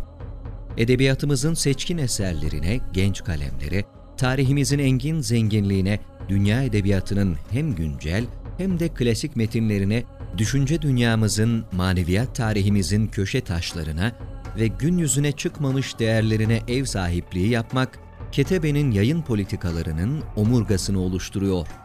Dünya standartlarında bir yayıncılık anlayışı ve deneyimli kadrosuyla yola çıkan Ketebe yayınları, kitaba, kağıda ve söze hürmet eden bir medeniyetin parçası olarak her şey geçer, yazı kalır diyor. Reklam arası sona erdi. Evet efendim akıl odası devam ediyor. NATO konuşuyoruz. NATO'nun herhalde en sağlam konuşmalarından birisi oluyor. Hocam bu askeri e, taraf bitti mi? Şöyle bitmedi. Ee, esasında Putin'in ifadelerinde bence e, tamam Fransa'ya destek sağlıyor. Ee, esasında Macron'a destek sağlayan ifadeler var ama e, NATO'nun askeri yapısı hakikaten e, şu ana kadar Soğuk Savaş döneminden sonra hala eski şeyine kavuşamadı. Bakın NATO'nun bu kadar istihbarat örgütü var, bu kadar uyduları var, bu kadar ajanları var. Sovyetler Birliği'nin dağılacağını tahmin yılları 2025 NATO'nun. Çok iyiymiş. Peki bunu 1991 olarak tahmin eden kim? İsmini söylemeyeyim bir petrol şirketi. Evet evet. Bu, bu, bu hikayeyi duymuştum Evet. ben de. Başında Peter Schwarz'ın olduğu, şu anki o grubun planlama grubunun başında ekip iki önemli veriyi inceliyor. Enerji verilerindeki değişim, ülkenin ekonomik verileri arasındaki değişim. Bunu bakarken Macaristan'ı inceliyor il- ilginç olarak. Macaristan'daki komünizme gulaş komünizmi ismi veriyorlar. Yani gulaş içinde her şey olan e, çorba malumunuz. E, bu da kadar e, devreye iktidara geldiğinde e, Avrupa'ya özgü bir komünizm modellemesi ortaya koyuyor. Ve o modeli inceleme imkanına sahip oluyorlar. Diyorlar ki bu Sovyetler Birliği'ni içinde inceleyemedikleri için o modeli inceliyorlar. Ve bu model içerisinde harcamalar nasıl olur onu buluyorlar. Ve arkasından enerji verileriyle e, bu harcamalar arasında ciddi bir uyumsuzluk var. Ya diyorlar enerji verileri yanlış ya yapılan bu ekonomik harcamalar yanlış ve sonuçta ekonomik harcamaların manipüle edildiğini buluyorlar. Ve diyorlar ki Sovyetler Birliği 1991 yılında kesinlikle yıkılacaktır. NATO buna hazırlıksız yakalandığı için hala bunun artçı sarsıntılarını yaşıyor. Üstüne bir de 29 üyeye çıktı. Buna hazırlıklı olmayan çok sayıda Orta ve Doğu Avrupa ülkesinde kendi bünyesine kattı. E, Şu anda asimetrik de hala... hiçbir katkısı Tabii, olamıyor ama hiç siz yok. onlara karşı sorumluluğunuz var. İşte Macron geçenlerde yaptığı çıkışın nedeni de bu. Yani Bosna Hersek'in hem Avrupa Birliği'ne hem NATO'ya kabul edilmelerinde bir şekilde kar çıkıyor. Artık diyor e, yeter diyor. Yani harcamalar hep bu tarafa gidiyor ama sonuçta işte hukuk devletinden vurmaya çalışıyor ama esas hukuk devletinden ziyade savunmaya sağladıkları katkı yok. E, onlar Orta Avrupa yönelik bir Rus tehdidine karşı bir cephe ülkesi oluşsunlar diye, bir tampon oluştursunlar diye oluştular. Ama silahlı kuvvetlerinde hiç öyle bir gelişme yok. Ne Bulgaristan'da var ne Romanya silahlı kuvvetlerinde var. Bugün Rusya'nın olası bir saldırısına karşı eğer Amerika'nın bir desteği olmasa oradaki gücü e, bir gün bile dayanamazlar. Yani Polonya'nın, Almanların ünlü e, Blitzkrieg dedikleri Yıldırım Harbi doktrinine gitseler ki Rusların doktrini odur, e, bir gün bile dayanamazlar. Yani Orta Avrupa'ya hızlı bir şekilde gelirler. E, dolayısıyla bu NATO'nun hantallaştırdı. Ve NATO karar almada sadece bu olay örneğinden değil, asimetrik tehditlere karşı ki Putin de onu ifade ediyor esasında. Esnek değil, hızlı karar alma mekanizması yok ve asimetrik saldırıları bertaraf edecek bir kuvveti toplayana kadar asimetrik saldırı 3. 4. hamlesini yapıyor. Yani bu yönetilemez boyutta. Evet şu anda dünyada genel geçer tek bir örgüt bu. Bundan Türkiye elbette ayrılmamalı ama NATO nasıl bir yapılanmaya gider yıllardır Yani tartışılıyor. asli yani askeri misyonunda bir sorun Ben var. e, askeri misyonunun sona erdiğini düşünüyorum. Yani askeri misyon yeni askeri tehditler karşısında son derece yetersizdir. Efendim 30 günlük hazırlık süresi ani nük- re- reaksiyon birliği hazırlanacak. Yani asimetrik saldırıda bugün işte Aramco adam geldi 17 tane e, drone'la pat pat pat vurdu gitti. Ya Yani aslında Rusya'nın böyle bir derdi olsa şimdi müsait yani. evet yani Şöyle ama e, mesela Amerika'da. bizim aç, bizim açımızdan bakıldığında Türkiye Rus tehdidi diye bir şeyi gündeminden çıkardı. Çıkardı. Evet. Türk Silahlı Kuvvetleri de çıkardı. Çıkardı. Yani Hatta yerine başkasını için, tabii Türkiye için günde şey tehdit algısı Yunanistan, Ege ve e, Orta Doğu ülkeleri. Türkiye için bu. Yani. Ve bütün örgütlenmesi de Türkiye'nin buna Türkiye Ermenistan'ı bile tehdit olarak kabul etmiyor Rusya yani Sovyetler Birliği'ni yıkan eğer ekonomisi, şusu busu tabii o mutlaka bunun etki, çok büyük etkisi var ama esas yıkan istihbarat örgütü. Yani Antonov diye bir adam değil mi? Evet, KGB'nin son Evet. başkanı Yuri. ve devlet başkanıydı aynı zamanda. Bu Andropov. Gorbaçov'u getirdi. An- pardon Andropov. Andropov. O, o getirdi Gorbaçov'u. Bu planlı bir yıkış. Yani Rusya'nın inşasını da gerçekleştiren bunlar.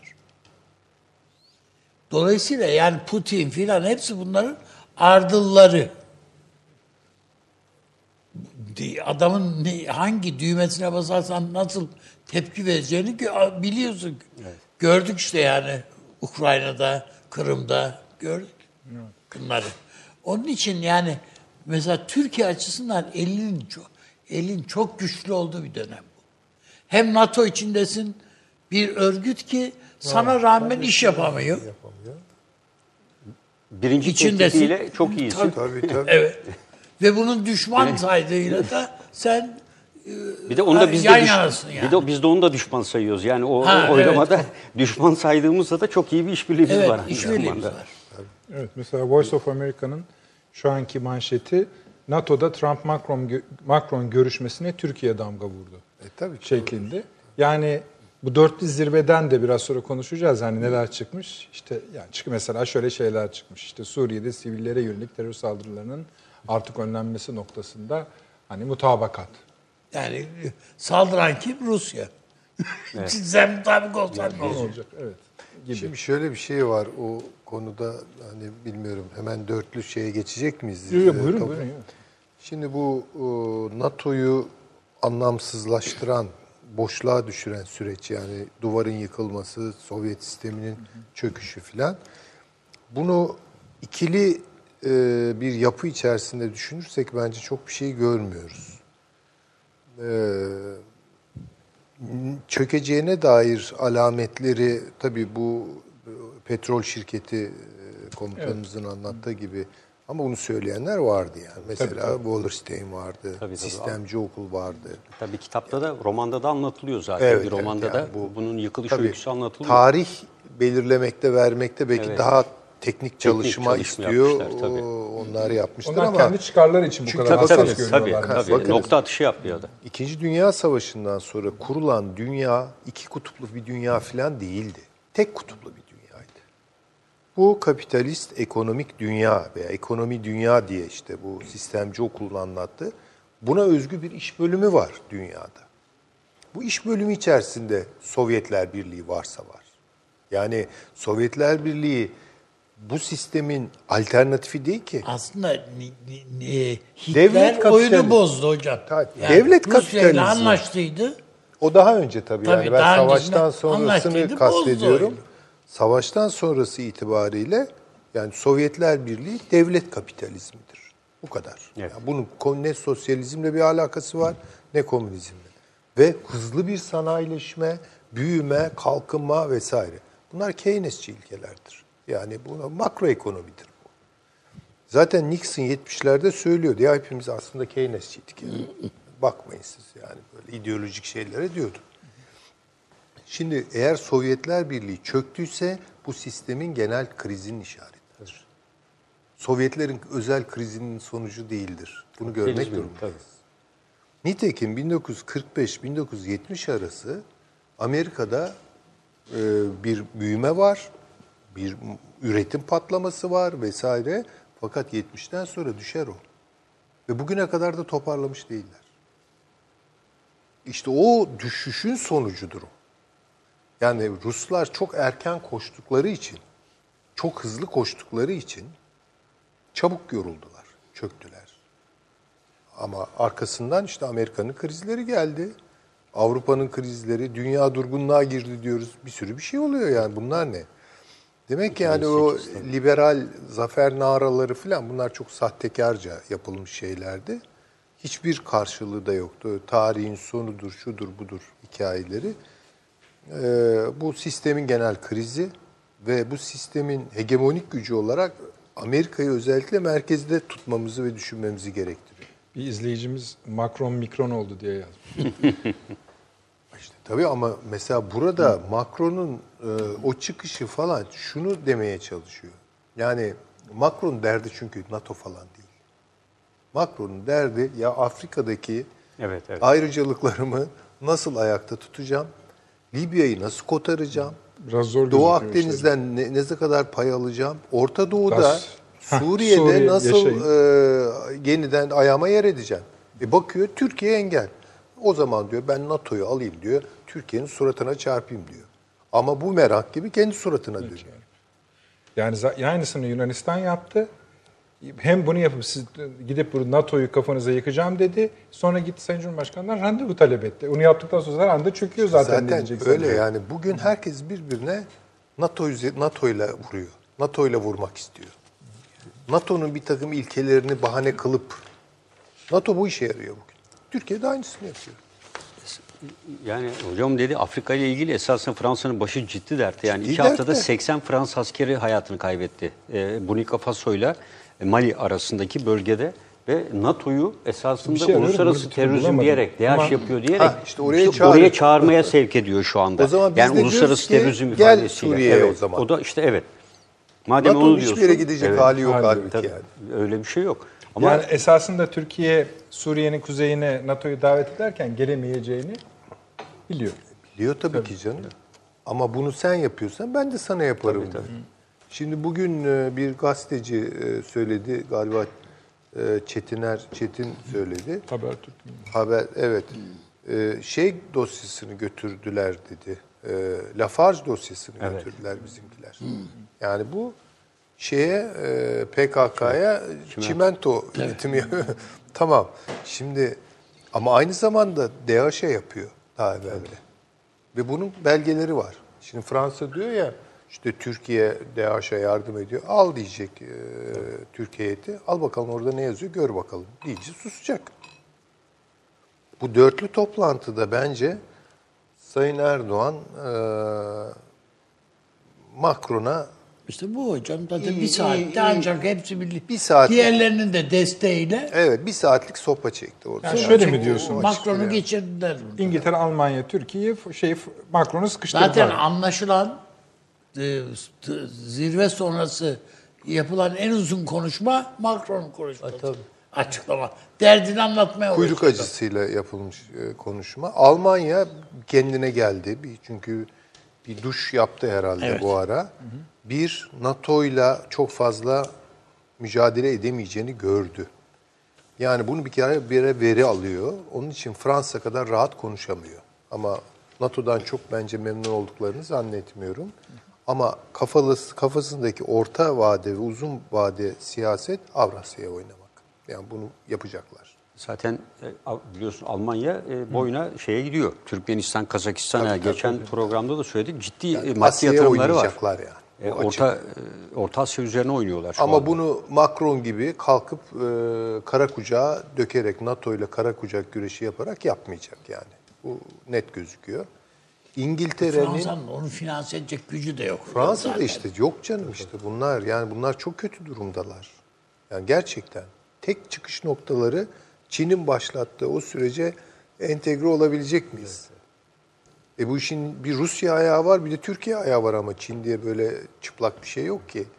Dolayısıyla o ilişkileri yeniden nasıl kuracak Avrupa? Bunlar NATO'nun meseleleri değil yani. NATO ile hiç ilgili meseleler. Elbar Said oryantalizmi yeniden yazardı. E, ya, Yaşasaydı, tabii tabii evet. çok başka şeyler yazardı. Yeni, yeniden kitap, yeniden oryantalizm derdi. Evet. Ve bak, baktığında ama şöyle bir şey var yani Çin diyor şey yapıyoruz ama şimdi Amerika öbür taraftan yani gücü e, temsil eden tek şey gibi lider gibi. Ama aslında adam da Amerika'da krema satıyor. Yani pasta dediğiniz esas olarak hamurdur. Yani pasta değişimizin sebebi üstündeki krema. Adam sadece krema satıyor. Film satıyor. Film işte fotoğraf satıyor. Müzikal satıyor. Kültürü moda istiyor. satıyor. Yani kültürü savunmayla İşte, birlikte yani ikisini evet. Ve silah satıyor. Onun yanı sıra. Ama şu anda bakıyorsun o silahlar da demode oluyor.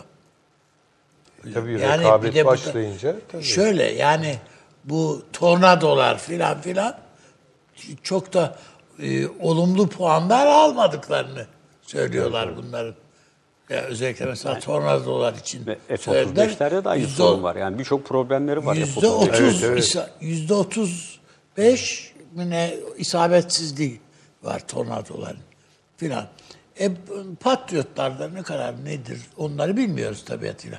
Ama söylemek istediğim şu, bu Çin çok daha başka dalgalarla tabii, geliyor. Tabii geliyor. Tabii. Yani şeyi doğru tespittir o. Amerika'yı hakikaten Amerika yapan unsurlar e, bugün Amerika ile çok fazla işleri kalmadı bunlar. Yani Amerika'yı terk ediyor bunlar. Sermaye Amerika'yı terk ediyor. Teknoloji Amerika'yı terk ediyor. Şimdi geçenlerde bir şey en büyük oldu. markaları terk etti hocam canım. Amerika'yı. Tabii. Geçen bir kimya tesisinde patlamalar oldu Amerika'da. Dehşet bir şey o. İzlediniz mi onu? İzledim evet. Evet. Yani 65 kilometre ötede camlar kırılıyor evlerin camı. 65 kilometreden bahsediyoruz. Zehirlendiler. O camlar yine tele şey yaptı. Niye biliyor musunuz? Çünkü bunların sanayileri dökülüyor. Çok eski tabii altyapı. Altyapı yenilemesi yok. Bütün karayolları aynı durumda. Karayolları aynı gelenler, durumda. tabii. Nükleer Demiryolları- tesisler, nükleer tesisler. Ama işte üstadın dediği gibi o ara bir Çernobil filmi yapıyorlar. Amerika'daki o onun şeyleri unutturuluyor, unutturuluyor. Halbuki esas Ermenistan'daki nükleer daha tesisler beter, kadar tabii. hatta daha beter tehlike Evet. saçan tesisler var bugün Amerika'da. Bu arada Cumhurbaşkanımız İsmail Haris Bey göndermiş bize. Arkadaşlar bunun e, şeyli DSF'leri de varsa paylaşalım. Tamam teşekkürler. İşte, e, Sayın Cumhurbaşkanımız dörtlü zirvede liderlere bu iletişim başkanlığınca hazırlanmış bir şeymiş. İngilizce, Almanca ve Fransızca olarak Stratejik İttifakın Güçlü Üyesi Türkiye isimli kitap hediye etmiş. Şimdi bu tabii aslında böyle söyleyince bir haber formatı bu. Ama hani çıkarıp da önlerine koyunca hepsi NATO üyesi olan kalıplı ülkelerin tabii şey değişik bir şey oluyor. Ee, dediğim gibi dört dilde hazırlanmış. Sayın Merkel'e vermiş, Sayın İngiltere Başbakanı Johnson'a vermiş. İşte tercümede zorluk Fransa- çekmesinler tabii, diye herkese kendi tabii diliyle. canım. Fransa Cumhurbaşkanı Macron'a vermiş. Evet böyle turkuaz renkli bir Şimdi verecek arkadaşlarımız onların içindeydi. görüntüleri. Yani tek tek Gördük. kitapların görüntüleri de var. Şimdi içini ben de merak ettim aslında. Ee, onlardan da İletişim Başkanlığı'ndan isteyelim yani bakalım neler yazılmış. Bakayım ne var. Ne varmış? Ha. Ee, daha önce hazırlanmış olan Türkiye'nin terörle mücadelesi, Suriye'de Yeni Yaşam adlı kitaplarda liderlere sunulmuş. Evet böyle. Bunların benzeri yani ilk, ilki değil de bu sonuncular Donald Trump'a da verilmişti ziyaret sırasında. Buyurunuz efendim Amerika'nın. Yani Amerika'nın hali hal değil onu söyleyelim yani. Bu çünkü duvarın çöktüğü günlerde başlayan bir hikaye o. Yani hatta daha 20 sene evvel gerisinde başlayan bu Amerika'nın kriziydi. Amerikan kapitalizminin kriziydi. Sovyetlerin çöküşü. Yani bunu öyle okumamız lazım. Öyle değerlendirmemiz. Böyle iki güç vardı. Biri çöktü, öbürü zafer e, yaşadı filan. Böyle bakarsak çok yanlış olur. Yani eksik olur. Ve bütün bunlarla birlikte NATO zaten boşluğa düşüyor. NATO'yu var eden şey o denge. O denge sistemin sürdürülmesi için zorunlu olan denge. Yoksa sistemi sürdüremiyorsunuz. Ama bu sistemin bir ömrü var. 30-35 sene, 40 sene bilemediniz. Sonra yavaş yavaş durgunluğa giriyor. İngilizler de öyle kaybettiler. Bakın Amerika'nın e, ekonomik anlamda verimlilik gösterdiği dönem 45-70 arası yani ne yapıyor? İşte ne, yani 30 30 sene falan yapıyor değil mi? Yani 45 70 arası 25. 25 sene. ha, Çeyrek yüz. Dünya e, ekonomilerinin verimlilik dönemlerinin çizelgesine bakıyorsunuz. 20-25 senedir ancak İngiliz Periyot, sanayisinin evet. Hakim oluyor. hakim olduğu ve etkin Evet. oldu. Verimli oldu. 1870'e kadardır. Evet. Yani 1850'lerle 1870'ler arasıdır İngiltere. Sonra düşüşe geçer ve bakın 1945'te kaybediyor. Ama 100 sene hala direniyor yani Etkisi o tabii. etkisini sürdürüyor. Aynı şekilde 1940'ta başlamıştır, 45'te başlamıştır Amerikan hegemonyası. O Amerikan üretiminin etkinliği üzerine kurulmuştur. 70'e kadar sürmüştür. İngilizler 1870'te düşüşe geçtiler. Amerikalılar 1970'te düşüşe geçtiler. Yani mesela benim bu konuda özellikle merak ettiğim birkaç ülke. Mesela İngiltere bu şey konusunda ne düşünüyor olabilir NATO konusunda? İngiltere Çünkü hatırlayacaksınız bir hafta önce yani geçen salı bir rapordan bahsetmiştik burada. İngilizler bir rapor yayınlamışlardı. Ruslarla savaşırsak felaketimiz olur diye. Tabii. Şimdi İngiltere'de benim gördüğüm kadarıyla İngiltere'nin hiçbir şey umurunda değildir. Yani İngiltere'den başka. İngiltere'de bir Doğru, doğru. yani Bu kendi öyle. acaba diyorlar yani Amerikan hegemonyası çökerken yeniden bir fırsat doğar mı bizim için? Bunun en azından mümkün olabileceği tek zemin Çin'le kurulan Tam ilişkilerdir. Orhan Gencebay havası hocam. Batsın bu dünya diye. Yani onlar çok öyle umurlarında değil. Ve Çin'e oynuyor yani İngiltere. Ama İngiltere'nin içerisinde bu gidişatı geriye çekmek isteyen güçler de var. Onların arasında bir kavga var. Ama ben özellikle baktım Johnson'ın açıklamalarına İngiltere. Bu Türkiye ilişkin tek bir kelime. Kelime yok. Evet. Tek bir aleyhte. Yok o Barış Pınarı şöyle oldu falan katiyen yani. Hatta yani anlayışla karşılıyoruz ama işte itidal tavsiye ediyoruz diye bir laf vardır ya böyle. Sivillere acayip dikkat laf. edilmeli falan. Ha, Ee, endişeliyiz, itidal tavsiye ediyoruz taraflara falan gibi çıkıyor işin içinden. Önemli bir parantez. Cumhuriyet Halk Partisi de bu Libya olayıyla ilgili bugün bir açıklama yaptı biliyorsun. Dedi ki Türkiye Libya'daki savaşın bir tarafı Tabii olmaya o- derhal Orada son ne ver işimiz var? dedi. Yani normal yani. Ama bu çok vahim bir şey ya. Yani Ya şöyle bir şey hissediyor musunuz? Mesela şimdi bunları konuşuyoruz. Ya ben gündem diye bunu söylüyorum. nasıl- Sen altımızdan bir kapak açılmış Şimdi gibi bir anda bir irtifa kapa, düşüyor bir yani. hocam da söyler. Bir sözcüsü yani e, hazine müsteşarlığı yapmış bir adam. Tarzı bu münasır ekonomik bölgenin ne olduğunu bilecek insan. İnsan, öteki Diğerleri dışişleri- bakıyorsun dışişleri personeli. Ünal Çevik Özbey. Büyük, büyükelçi. E kardeşim yani. Böyle bir şey olur mu? Bunları Ne anlasın. yapacak? Ya şimdi anlattığımız şeylerden sonra bir anda böyle bir şey gelince Ama buna üzülüyorum çünkü yani muhalefet Bu daha iyisini söylemeli. Yani, Yani, yanlış demeli yani ki kim attıysa yanlış bir değerlendirme. hayır Yani şöyle da değil mi? Muhalefetten daha iyisini beklememiz lazım. Kağıt üzerinde. Hani iktidar bir şey yapar. muhalefet kendini iktidara taşımak Onları için geçtik hocam. Yani, şöyle bir daha iyisini söyler filan yani.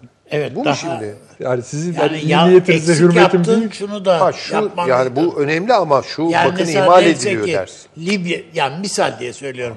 Libya ile evet bu, bu gecikse de doğru yaptın ama bu Mısır'la da ilişkiyi. Ha, mesela dersin. Mesela. Evet.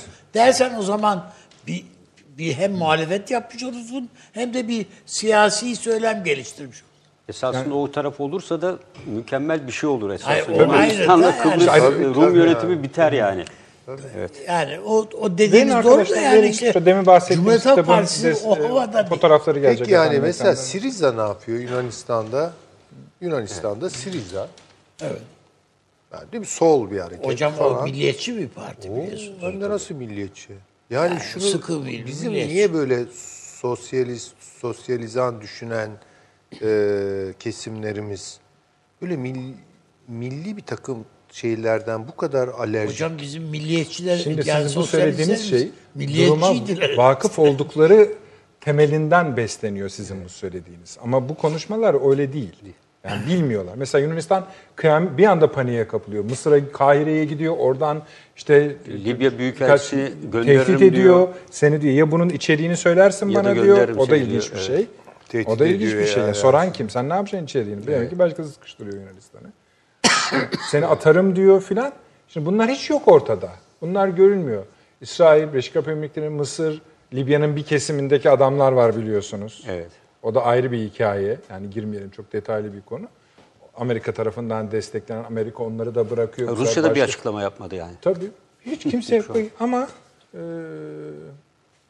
Rusya Türkiye'nin kapısını çalacak bu Doğu Akdeniz'de. Bunun kaçarı yok yani. Bu yüzden zaten ben de aynı Orada, kanaatteyim. orada, orada oyunu Türkiye ile birlikte Türkiye'siz Libya'da, Ama Türkiye'nin orada desteği oyunu- olmadan Türkiye Libya'da oyuncu orada olamaz oyunu yani. Amerika ile birlikte kuruyor. Ha, artık orada Türkiye önüne Çünkü bakacak. eğer Amerika bu münasır ekonomik bölge ilanından habersiz diyene ben aklımdan şaşarım. Tabii, tabii. Hiç mümkün değil. Türkiye söylemiştir, bildirmiştir. Amerika'dan da çıt çıkmadı. Evet. Rusya'nın hamlesine karşı oraya işte Wagner'den Tabii. 200 kişilik e, birlik getirince dönüm noktası oldu orada. Hemen onun akabinde zaten bu e, yapıldı. İletişim Başkanlığı'ndan bir açıklama var. NATO müttefiklerimiz Türkiye'yi terörle mücadelede desteklemelidir. Müttefiklerimiz terör örgütlerine desteklerini durdurmalı. FETÖ firarilerini de iade ederek bizimle işbirliği yapmalıdır açıklamasında. Ha, burada mesela Ha, bir o da gündeme Evet. geliyor galiba. Hmm, bu ilginç bir şey. Şu e, Şeyden- İçişleri Bakanı'nın biz Yerini bu, olan bu adamın nerede olduğunu biliyoruz. Almanya'da.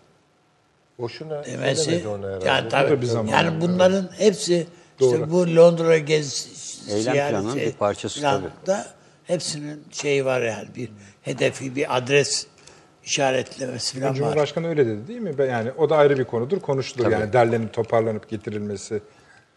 Evet. O da ayrı Ama bir konu. şurası bir gerçek. Her iki açıklamada yurt dışındaki e, bu FETÖ firarilerini hele ismi zikredilenleri herhalde e, yerlerinden etmiştir yani hoplamışlardır. Uyku tutmaz. Çünkü bir de örnekler var yani. Paketlenip getiriliyor bazısı. Paşam bir şey söyleyecek misiniz? Süleyman Hoca'ya başka bir şey soracağım çünkü. Ya, yok yani ben, Peki. Cumhurbaşkanı Merkel'den böyle bir şey gider ayak Ha, ben böyle bir şey yap.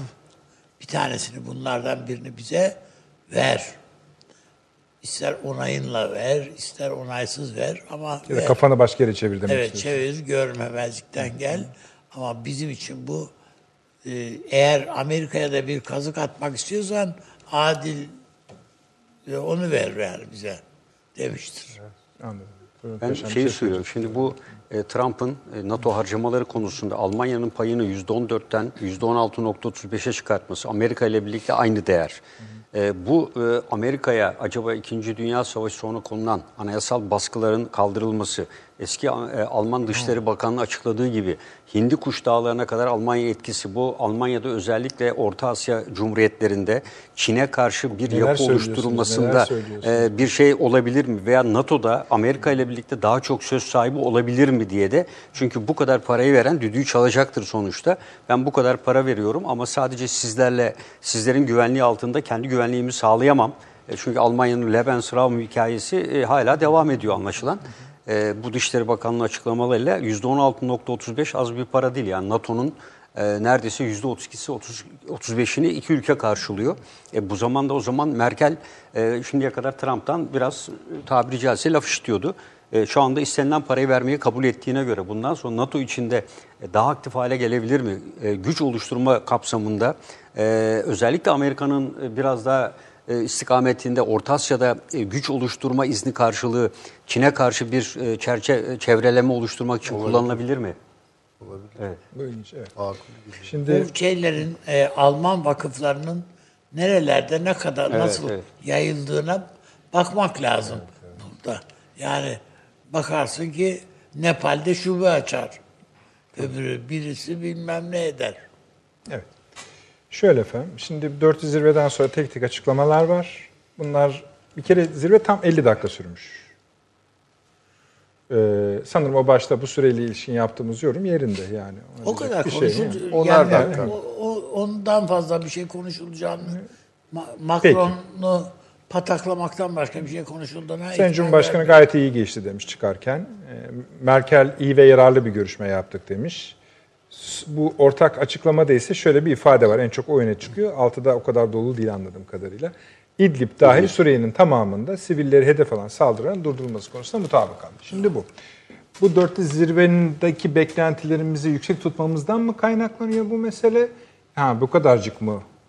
Ama biz dörtlü zirveyi hep başka o bir- algılıyoruz ya. İçinde Rusya'nın da olduğu bir dörtlü zirve. Fotoğraf çok başka bir güzel bir, şeydi. fotoğraf. Evet, bizim başka bir dörtlü Bu zirve mu? var. Hı. Bu fotoğraf güzel bir fotoğraf. Evet. Yani e, NATO dediğini indir indir dört kişiye indirmişsin. Ve o dördünün içinde sen öndesin.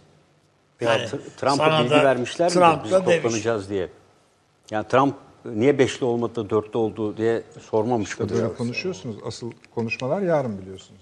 Yani. Tabii. NATO asıl işler biraz orada çıkacak yani. Perşembe öyle gelecek. Süleyman Hocam bir şey. Ama yani. NATO'nun içinde NATO'lar var demek ki yani. Evet. NATO'nun içindeki NATO'lar bitmez. Yani, bitmez. evet. Süleyman Hocam. NATO'nun içindeki NATO'ların bizdeki bizde olanları vardı. Başka ülkelerde Yani olanları zaten vardı. çerçeveyi bana göre Trump çizdi. Ben Erdoğan'la çok iyi anlaşıyorum. Türkiye çok önemli bir ülke. Yani bu F-35'ler de olmazsa Rusya ya Çin'e dönebilir. Zaten Türkiye. Obama vermedi Falan. diyor. Obama yüzünden onlar almak Evet, zorunda kaldılar diyor. yani. yani. Çerçeveyi çizdi adam. Sen dörtlü olarak otursa bir de alay etti yani Macron'la değil mi yani? Yani Aşağılayıcı Avrupa'yı laflar. Avrupa'yı Almanya ile şimdi yeniden e, komutanımın dediği gibi yeni bir dosya açılacaksa onu bilmiyorum. Bu- bu Ama bu çok bir şey. düşündürücü bir şey. Evet. Ama esas olarak Yani bütün Avrupa'yı öykünün temeli o değil miydi? yani tabii Avrupa'yı Trump şey yapmıyor. Çok çok önemsemiyor. Evet. Rusya kadar önemsemiyor söyleyelim. Türkiye kadar bile önemsemiyor şu an. Avrupa'nın çünkü Çin'le iş yapmaya soyunduğunu biliyor. Bunu da kabul etmiyor. Bunu- Etmiyor. yani. Çin'e oynayan bir Avrupa'yı istemiyor. İşte Süleyman Hocam hani dedik ya NATO'nun önüne ilk defa Çin'in gelmesini biz yorumlarken Çin'e yönelik yorumladık. Aslında öbür tarafı da bu çift taraflı bir. Yine hani nasıl Almanya'yı kontrol altında tutmak içindi. Yine Avrupa'yı Çin konusunda Bir yerde kontrol, kontrol altında Tabii, için tabii, tabii. Yani. onu söylüyorum. Hani, genellikle Daha iyi. tersi anlaşılan NATO'nun yüzü de hayır, mi hayır. Çin'e Evet, evet. dönüyor? Hayır öyle değil. Avrupa'yı Tam kontrol tersi, edin. Siz daha iyi ifade Estağfurullah, ettiniz. estağfurullah. Yok, Ee. Gerçekten öyle. Ve Trump zaten açıkladı bunu. Amerika Birleşik Devletleri'nin gerçek düşmanı bugün Çin'dir. Niye Çin'dir? Çok enteresan ama gerekçelerini anlatıyor. Çünkü dedi bizim dedi teknolojik sırlarımızı utanmadan çalıyorlar. Çalıyorlar. Patent hakkımızı istiyoruz. Çünkü Çin patent hakkı Evet. tanımıyor. Evet. Yani Amerika Birleşik Devletleri 3 sene çalışıyor. Bir uçak geliştiriyor. Adamlar bir ay sonra yapıyorlar bunu. Yani bunu istemiyor. Dolayısıyla Çin'i Çin'i merkeze koydu. Ama bunu yaparken Türkiye ile Rusya ile e, bir şey kurmaya çalışıyor. Buna karşı bir bariyer kurmaya çalışıyor. Şimdi Amerika Birleşik Devletleri Rusya ilişkisi ne olacak? Amerika Türkiye ilişkisi ne olacak? Bu tamamen Rusya'nın ve Türkiye'nin Çin'le atacağı adımlara bağlı. Süleyman Hocam, Amerika'nın bu şey NATO üzerinden ilişkisi Avrupa ile şuna kadar varabilir. Bu siz anlaşmalar yapıyorsunuz ya Çin'le kardeşim. Alayım komisyonumu. Ama olabilir. Ya da ben de orada otururum. Tabii tabii. Yani iş oraya kadar Ama varır. o çok kaybettiren bir şey. Yani ufak ufak ben eriyorum. Bununla aynı. şöyle- Amerika'nın kendi yönetim- şeyi var çünkü. Bu Çin'de sistemin içine girmenin bir bedeli olarak Amerika mesela bu patent meselesinde bir muafiyet tanıdı. Japonya'ya tanıdığını, Güney Amerika, Güney Kore'ye tanıdığını bana da tanı. Ne kadar? 35 sene dedi. E şimdi doluyor bu. Bundan sonrasında Vermeyecek. hiç. Tabii. Bundan sonra bunun takipçisi olacak yani. Çin'i oradan sıkıştırmaya çalışıyor. Enerji açısından sıkıştırmaya çalışıyor. İstikrarsızlık doğurmaya çalışıyor network üzerinde falan. Ama hocam şeyi, Çin'in avantajı Amerika'nın veyahut da Amerikan teknolojisinin zihniyet yapısını ele geçirdi bu Çin. Tabii, tabii, yani ilacı nasıl üretirsin kardeşim? Onun için o parayı Çin de harcıyor. Ama bunu ne yaptı bir de biliyor musun? Son 5-6 senede yaptı. Ha evet. Ya bu da dehşet ama bir şey yani. o- Son 5-6 senede yaptı. Ama kavradılar. Ya da biriktire birik yani bir patlamaydı o. Oraya kadar Evet, şöyle- Ama diyorlar ya zaten bilgisayarda geliştirdiğiniz bir şeyi 8 dakikadan fazla tutmayın diyorlar. Yani Çin Tabii her an anında çalabilir diyor. alırlar. Yani 8 Yani- dakikadan fazla ortalama süre 8 dakika. Size de ders bilim, olsun. 8 bilim dakika. vadisi var ya Çin'de yani Silikon Evet, Vadisi'nin alternatifi. İki kişi masada çalışıyor. Siz bir, pro, bir yazılım geliştiriyorsunuz. Yan masadaki sızar ve sizin şeyinizi alırsa yapacak hiçbir şey yok. Evet. Halbuki Silikon Vadisi'nde bu, bu yasak. Yasakmış, Bu- Buna engel oluyorlar. Onun için Silikon Vadisi kaybediyor. Buralar, bu bilim vadisi kazanıyor. Evet. Bilim üretmenin çünkü temel bir mantığı var. Ta bu Tesla'dan itibaren, Edison'dan itibaren yani bu ticarileşmeyecek hiçbir şey bilim bilim sayılmaz. canım, Ticarileşme tabii. Tabii. Tamamen. Aynı şey Çin bunu kavramış. Bütün bu üre, bu üretimi yapan insanların Çin'deki üretimi yapan insanların hepsi Amerika'da yetişmiş. Hepsi ama. Birinci sınıf adamlar. Ve bunlar Çin'e gelince harıl harıl adam yetiştirdiler. Yani sanayiye oturmadılar. Üniversitelere oturdular herifler. Yani bu bu da Çin deneyin şeyinden öğrenilecek çok şey var esasında. Yani i- hakikaten incelenmesi gerekiyor Çin'in. Yok, yok. Hiç Zaten zannettiğimiz gibi değil yani. Çünkü biz 3 vakte kadar ne tanıyorduk yani Çin'i şöyle biliyorduk. Yani ne yapabilir? Çin ucuza mal üretiyor. Çünkü Evet. emek yoğun. Ondan sonra ha işte esas E bizim Ar-Ge'de gençliğimizde Japon yoktur üre- Japon mallarıyla gibi da alay aynı şey. etmiyor muyduk? Tabii. Ama Japonya'ya Amerika high-tech gönderdi fakat onun çevrimini sağladı. Yani yeniden kendine çekti. Ama Çin'de Çin'de, bunu şey yok. yapamadı. Evet. Çin'de çevrimi yapamıyor. Onun için problem oluyor zaten. Yani high-tech şeye Tayvan'a giderken iyiydi. İşte 35 senelik anlaşmalar yapıyor. Çin, Çin'den de çekeriz dediler. Aynı e, şeye girdiler, e, sürece girdiler. Ama Çin'den çekemediler. Çünkü kendi Şimdi artık gerek merkezleri hissetmiyor hocam. Çin'e Çin- gitti. Hay Çin'e gitti. Çin artık gerek hissetmiyor yürütmeye. Kendisi Tabii üretiyor çünkü umurunda değil. teknolojiyi. Bir de yani bu teknolojileri falan geliştiren şirketler Çin'e geldiler Çin'e geldi. yani. O zaman çevrim olmuyor işte. Bence şöyle bir şey Buyurun, değil mi? buyurun. Şimdi e, Amerika biraz evvel Almanya'dan bahsettik ya tabii bunun öncesinde biliyorsun Japonya ile önce yani Obama'nın Onu son zamanında soramıyorum size. Evet Japonya ile bu iş başladı zaten. Yani Çin'i çevrelemekte e, İkinci Dünya Savaşı'nda üzerinde baskı olan ve bir takım güvenlikle ilgili gelişimleri anayasal olarak sınırlandıran Almanya ve Japonya'dan öncelikle Japonya'yı kullanmaya başladı Amerika Birleşik Devletleri.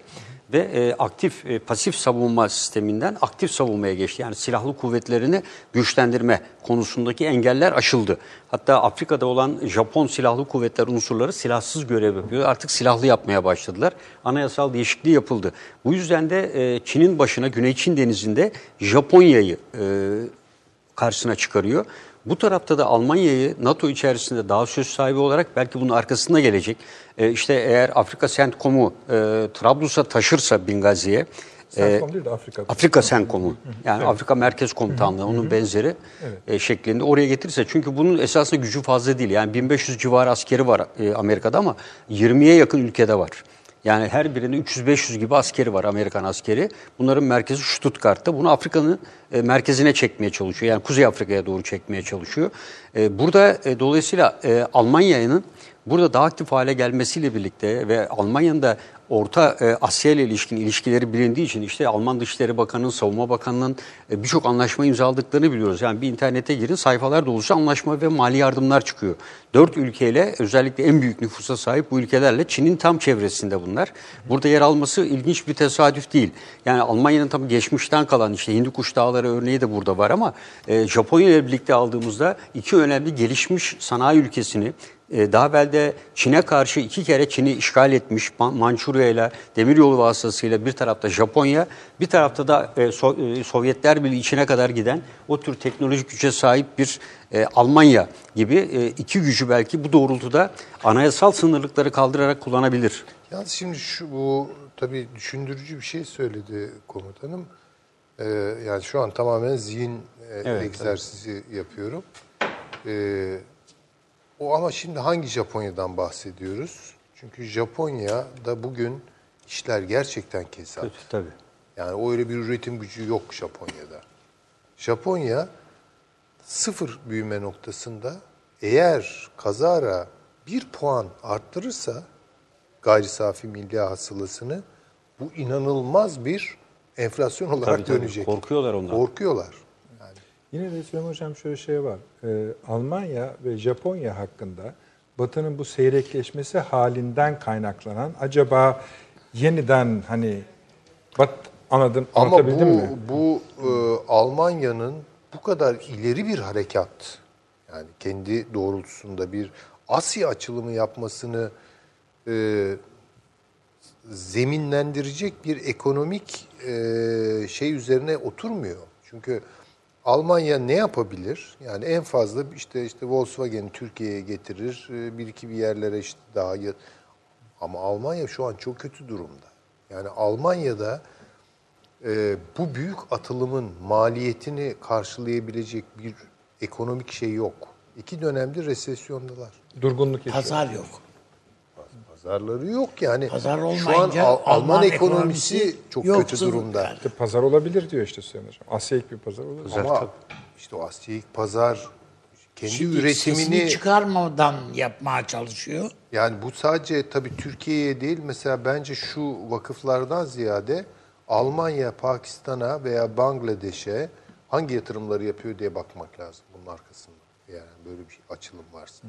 Pakistan'da Vakıflar- daha fazla zenginlik var. İşte artık oraya bakacağız yani. Yani pardon, Bangladeş'te daha fazla zenginlik var. Oraya yatırım yapabilirler. Ama Çin'de şöyle bir şey var hocam. Ee, bu Step İmparatorluğu diye bir kitap vardır. Evet. Orada var. Şimdi Türkler e, Metehan'dan itibaren Ru- işte Çinleri yendik, yendik. En sonunda bize ödül olarak Çinli prenses verdiler. Kubilay Hanım Evet. Yani Çinli prenses bayağı bu, imparatorun kızını verdiler. Şimdi bizim kızlar, bizim yani kadınlar işte çadırları kuran, e, kısrakları sağan, yoğurt yapan, bilmem ne eden filan işte eli nasırlı kadınlar yani bizim Yani bizim kadınlarımız. Öbürü biblo. Evleniyor geliyor bizim hanın çadırına. Diyor ki babasına mektup yazıyor. Yani şeyde var o kitapta. Babasına mektup. Baba bu Türkler çok şey sarayları bile yok. Üstelik yıkanmıyorlar. Bu- şeyler, şey yok, havuzlar yok, şu yok, bu yok filan. Ve bana çok kötü muamele ediyorlar. Çok kötü muamele ediyor dedikleri bizim hanların hanımları. Bu geldi, bu el üstünde tutuluyor diye. Çünkü hakikaten şey yani porselen gibi bir şey bu filan. Ama bütün Türk komutanlar Çinli prenses almanın derdine düştüler. Çin'in hizmetçileri bile, Çin sarayının hizmetçileri bile prenses diye bizimkilere kakalandı. Bunların en büyük bu işin tehlikesi şöyle oldu. Yani kısaca geçiyorum. Lütfen, kısaca Bunlar çocuklarını doğurdular ama çocuklarını Çinli, olarak yetiştirdiler. Bizim as şeyimiz, as e, çocuklarımız, erkek çocuklarımız efendim böyle şalvar giyerlerdi. Ata binmeleri kolay olsun diye. Ama Çinliler eteklik giyiyorlardı. Bunlar da çocuklarını hem Çince öğrettiler hem de eteklik giydiler. Cücehan mesela Çin'in Türk asıllı hanedanı var. Ve Türklere karşı savaşan. Evet, artık Allah hanedan. Türk etsin o yaşta. Şimdi Çin'in böyle bir dönüştürme şeyi var. Yani bu e, Cengiz Han'ı bile titretmiş bu Çin. İstediğin kadar sen yen yani sonuçta. Tabii. Fark etmiyor. Bir nesil sonra Çinli çıkıyor zaten. Evet Çinli çıkıyor bir şey. Zaten Rus Onun için yani bu Çin ya. dedin miydi? Böyle bir adım dur, bir böyle bir duracaksın. Ne oluyor? Peki. Sayın Cumhurbaşkanımız Buckingham Sarayı'ndan ayrılmış. Sanırım buradan ayrılacak daha doğrusu.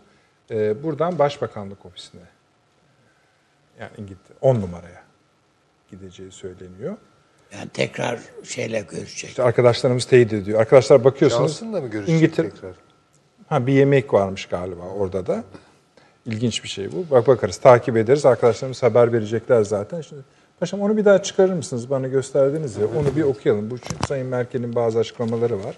Daha doğrusu olmuş. Acelemiz yok. Yani özünde şöyle söylüyor. Yani burada diyor bu bundan kısa bir süre önce, zirveden birkaç gün önce herhalde şimdi söyler paşam tarihini. Orada diyor ki bu Amerika ile falan diyor Evet. güvenilmez artık. Aleni söylüyor yani. Hani buna göre bir pozisyon almakta fayda vardır. Mealinde. Merkel mi söylüyor? Merkel söylüyor. söylüyor. İşte, Evet. Gider ayak mı söylüyor onu bilmiyoruz. Ya Yani, zaten bunu gidiyor. Ya, tamam. E, tabii. Evet. Şimdi bulamadım e, ama tamam. yani onu- evet. Yani özü buydu. Yani Evet. oku- oku- özü buydu. Evet. Şimdi burada hani demin dörtlü zirvede farklı bir pozisyon aldığını söylemedik değil mi Almanya'nın? Yine aynı yerde aslında. aldı. Tabii tabii tabii. Ama şeyi yok, gücü yok. Öyle midir? Yok artık adam e, yani kadın veyahut da Almanya artık bayrak taşıma açmayanın kendisi için tehlikeli olduğunu gördü. Gördü ama bu doğrultusundan bence sapmış değildir. Tabii tabii tabii. Ee, yani NATO'ya olan yükümlülüklerini yerine getir hatta arttıracak vesaire yani görünüşte bir problem doğurmayacak ama bence NATO'nun şekil yavaş yavaş şartlarına uyacak. uyacak ama öyle e, Bu iş uzun vadede bitti biter yani. diyor. Uzun vade ne abi? Uzun Orta vadede vadede, yir- vadede. diyelim ki 20-25 senede. 2045'lere Bitti. falan Ha, kalmaz. bitti. Ama yeniyi nasıl Ha, şekillendireceğiz? o başka. Yani o başka. O ayrı. Orada herkesin ayrı hesabı daha Amerika'nın bile doğru düzgün tam hesabı ortada değil. Türkiye'nin de değil, Rusya'nın da değil. Yani yavaş yavaş oluyor. Buradaki e, yapılan açıklamada e, e, Amerika'nın, Almanya'nın şu anda Amerika'nın bir önünde Çin'le olan ikili ticaret hacminde en büyük ortak Çin Almanya için. Ve burada Alman, Amerika Birleşik Devletleri Orta Asya'ya doğru açılım, Asya Yeni Asya politikası diyor. Bu açılımı Amerika Birleşik Devletleri de belki e, bu şekilde kullanılıyor olabilir. Yani işte e, çünkü bunun sadece ekonomik boyutu değil. Evet askeri boyutuna ulaşması çok zaman alacak. Ama e, eğitim seviyesi ve altyapısını dikkate aldığımızda Almanya'nın Birinci Dünya Savaşı'ndan sonra olan toparlanması. Çünkü böyle bir Şu bilgi birikimine var. Almanya'yı hakikaten bırakırsanız çok kolay ivmeli Evet, o evet. tarafa doğru. Ya şöyle düşünün. Almanya'nın en büyük diyelim otomotiv şirketine, dünya çapında ünlü şirketine Çin yüzde ellisine ortak olduğunu dediğin anda Bitti tabii. işin rengi değişiyor. Değişir tabii. Sen ister Amerikan pazarını kapat, ister kapatma. Evet. Demir Çelik'i de unutmayalım bu arada. Yani Tabii tabii o da var. bu bunlar yani e, fevkalade Çin açısından da Almanya açısından da ve Almanya'nın vereceği bu niye sorusuna vereceği cevap çok kolay yani. Arkadaş sen pazarı kapattın bana Ya. diyecek. Benim başka çarem yok. Ben bu kuruluşları ayakta Zaten tutmak Merkel zorundayım diyecek. buna benzer ifadelerde bulunuyor. Yani e, Amerika'nın artık e, Alman e, sanayisi için, üretimi için bir kapalı bir pazar haline geldiğini. Dolayısıyla Almanya'nın e, tamamen yeni e, ufkunun e, Meksika'daki Asya'da- bütün Sonra fabrikalar battı. Süleyman Hocam PESCO konusunda Almanya'yı yine siz şey yapmayın yani. Yok dışarıda bırak. Bırakma anlamında değil de hani Hayır, şey de yapmayın. Tabii, Oradan çıkar tabii. bir şey yani. İşte o biraz da tabii o Almanya'nın statüsü işgal altında vesaire Öyle. yani. Bugün Aslında- birisi söyledi, Aslında beş hocam şöyle, Türkiye'nin en fazla siyaset üretmesi gereken döneme girdi. Yaşayın. Hiç şüphe Yaşayın. yok. Hiç şüphe yok. Değil mi? yani Almanya'ya da, Fransa'ya da, İngiltere'ye de. Söyleyin söyleyin bize Tür- daha Türkiye- çok kızsınlar şimdi. Ha? Hayır yani bu değil, bu gerçeği söylüyorum. Yani aynen öyle. yani. Doğrusu bu canım. Türkiye Onu söylemekten üretecek. çekinecek bir şey yok yani. Söylemeye devam edeceğiz. Şimdi şimdi. Yani zaten bu basit hani günlük e, dış politika adam, adımlarını bile hani ilk akla gelenler üzerinden okumak şeyinden hızla kurtulması gerekiyor. Tabii, tabii, tabii. Sonra bir anda bunlar neredeyse hükümeti bile etkileyebilecek akıllar gibi görülmeye başlıyor yani. Tabii tabii. yok. Bu olamaz. Yani mesela biz bak konuştuk konuştuk NATO'yu, Avrupa'yı, Amerika ile ilişkileri. Geldiğimiz yer neresi? Bir anda Almanya ve Japonya'yı konuşmaya başladık. Ama Almanya ve Japonya'yı konuşmak aslında şu demek. Öykünün başladığı yer orası. Tabii. Almanya, ve Japonya. Yani 2. Dünya Savaşı olmasaydı Amerika katılmasaydı yani illa bir şeyin değişmesi katılmadığı halde Almanya e, yenilmiş bile olsaydı bugün Amerika aynı Amerika olmayacaktı. Olmazdı, tabii. Mesela bugün şu anda vizyonda Midway diye bir film oynuyor. Şimdi mesela meraklıları varsa gitsinler, izlesinler. Amerika 2. Dünya Savaşı'nda uç yani mucize eseri kurtulmuş. Yani o Pearl Harbor filan hikaye. Bunun şeyde de belgeseli var. Hem belgeseli izleyip sonra filmini izlemek Evet. daha da ilginç yani. evet. Düşünün. Bütün şeylerini kaybediyor uçak gemilerini. Ama onu özellikle kaybediyor. Ya o bir tartışma. Yani özellikle kaybettiğini ben düşünmüyorum. Yani Ama bakın şu Birinci Dünya Savaşı'ndan itibaren girersek konuya Birinci Dünya Savaşı'nda gelmek istedi. Girmek, müdahil olmak istedi. izin vermediler. İngiltere engel oldu buna. girerse çıkmaz diye düşündü. Ki. Çünkü Yok zaten ben varım diyor canım adam. ben Ben, varım. patron benim lan sen Çünkü kim? İngiltere'nin demin, demin bahsettik ya 1870 yani artık e, İngiliz e, hegemonyası çözülüyor. Kim yerini alacak? İki tane aday var. Biri Almanya, Biri biri, Almanya. Amerika. Şimdi dolayısıyla bunu herhalde Amerika kendisi de görüyor. Büyük bir yıkım ve hesaplaşmanın içinden çıkacağını da biliyor. Onun için müdahil olmak zorunda savaşa. Birinci Dünya Savaşı'nda bunu yapmak istiyor. Fakat yaptırmıyorlar. Ekarte ediyorlar. Ama İkinci Dünya Savaşı'nda ki şeyi hiç onu orada işlerini sağlama alıyorlar. Yani öyle bir şey yaratıyor ki, tablo yaratıyor ki Pearl Harbor'dır. Nasıl ki 11 Eylül'de İşte ben de esasında biraz Evet. şunu söylüyorum. Pearl Harbor yani Pearl Harbor'da yaşanan şey aslında devam etmiş. Normandiya'da da tabii. Ha, yani, devam etmiş. Şu, kastettiğim şu. Japonlar öyle bir vurmuşlar ki yani ya da müsaade edilmiş size göre bilmiyorum. Ha, Pearl Harbor'da bir yıkım yaşanıyor. Bu yak- yıkımın sonunda elinde kala kala dört tane uçak gemisi kalıyor. Orada uçak gemileri vurulduğu için değil. Ee, sonra Japonlar fark ediyorlar ki bunları da vurmaları gerekiyor. Yoksa yani bunların yok olması hali ve öyle o görüntüleri şu anda mı veriyorsunuz? Evet. Buckingham Sarayı'ndaki yemek değil miydi? Tekrar mı yemek Yok veriliyor? şimdi şey bu 10 numara. numara. 10 numara. Tamam hani oradan bir davet vardı. Daha evvel bir çıktılar saraya geldi tekrar buraya geri geliniyor. Heyetler giriyor yani. O yemek yemek çok büyük bir ev yani.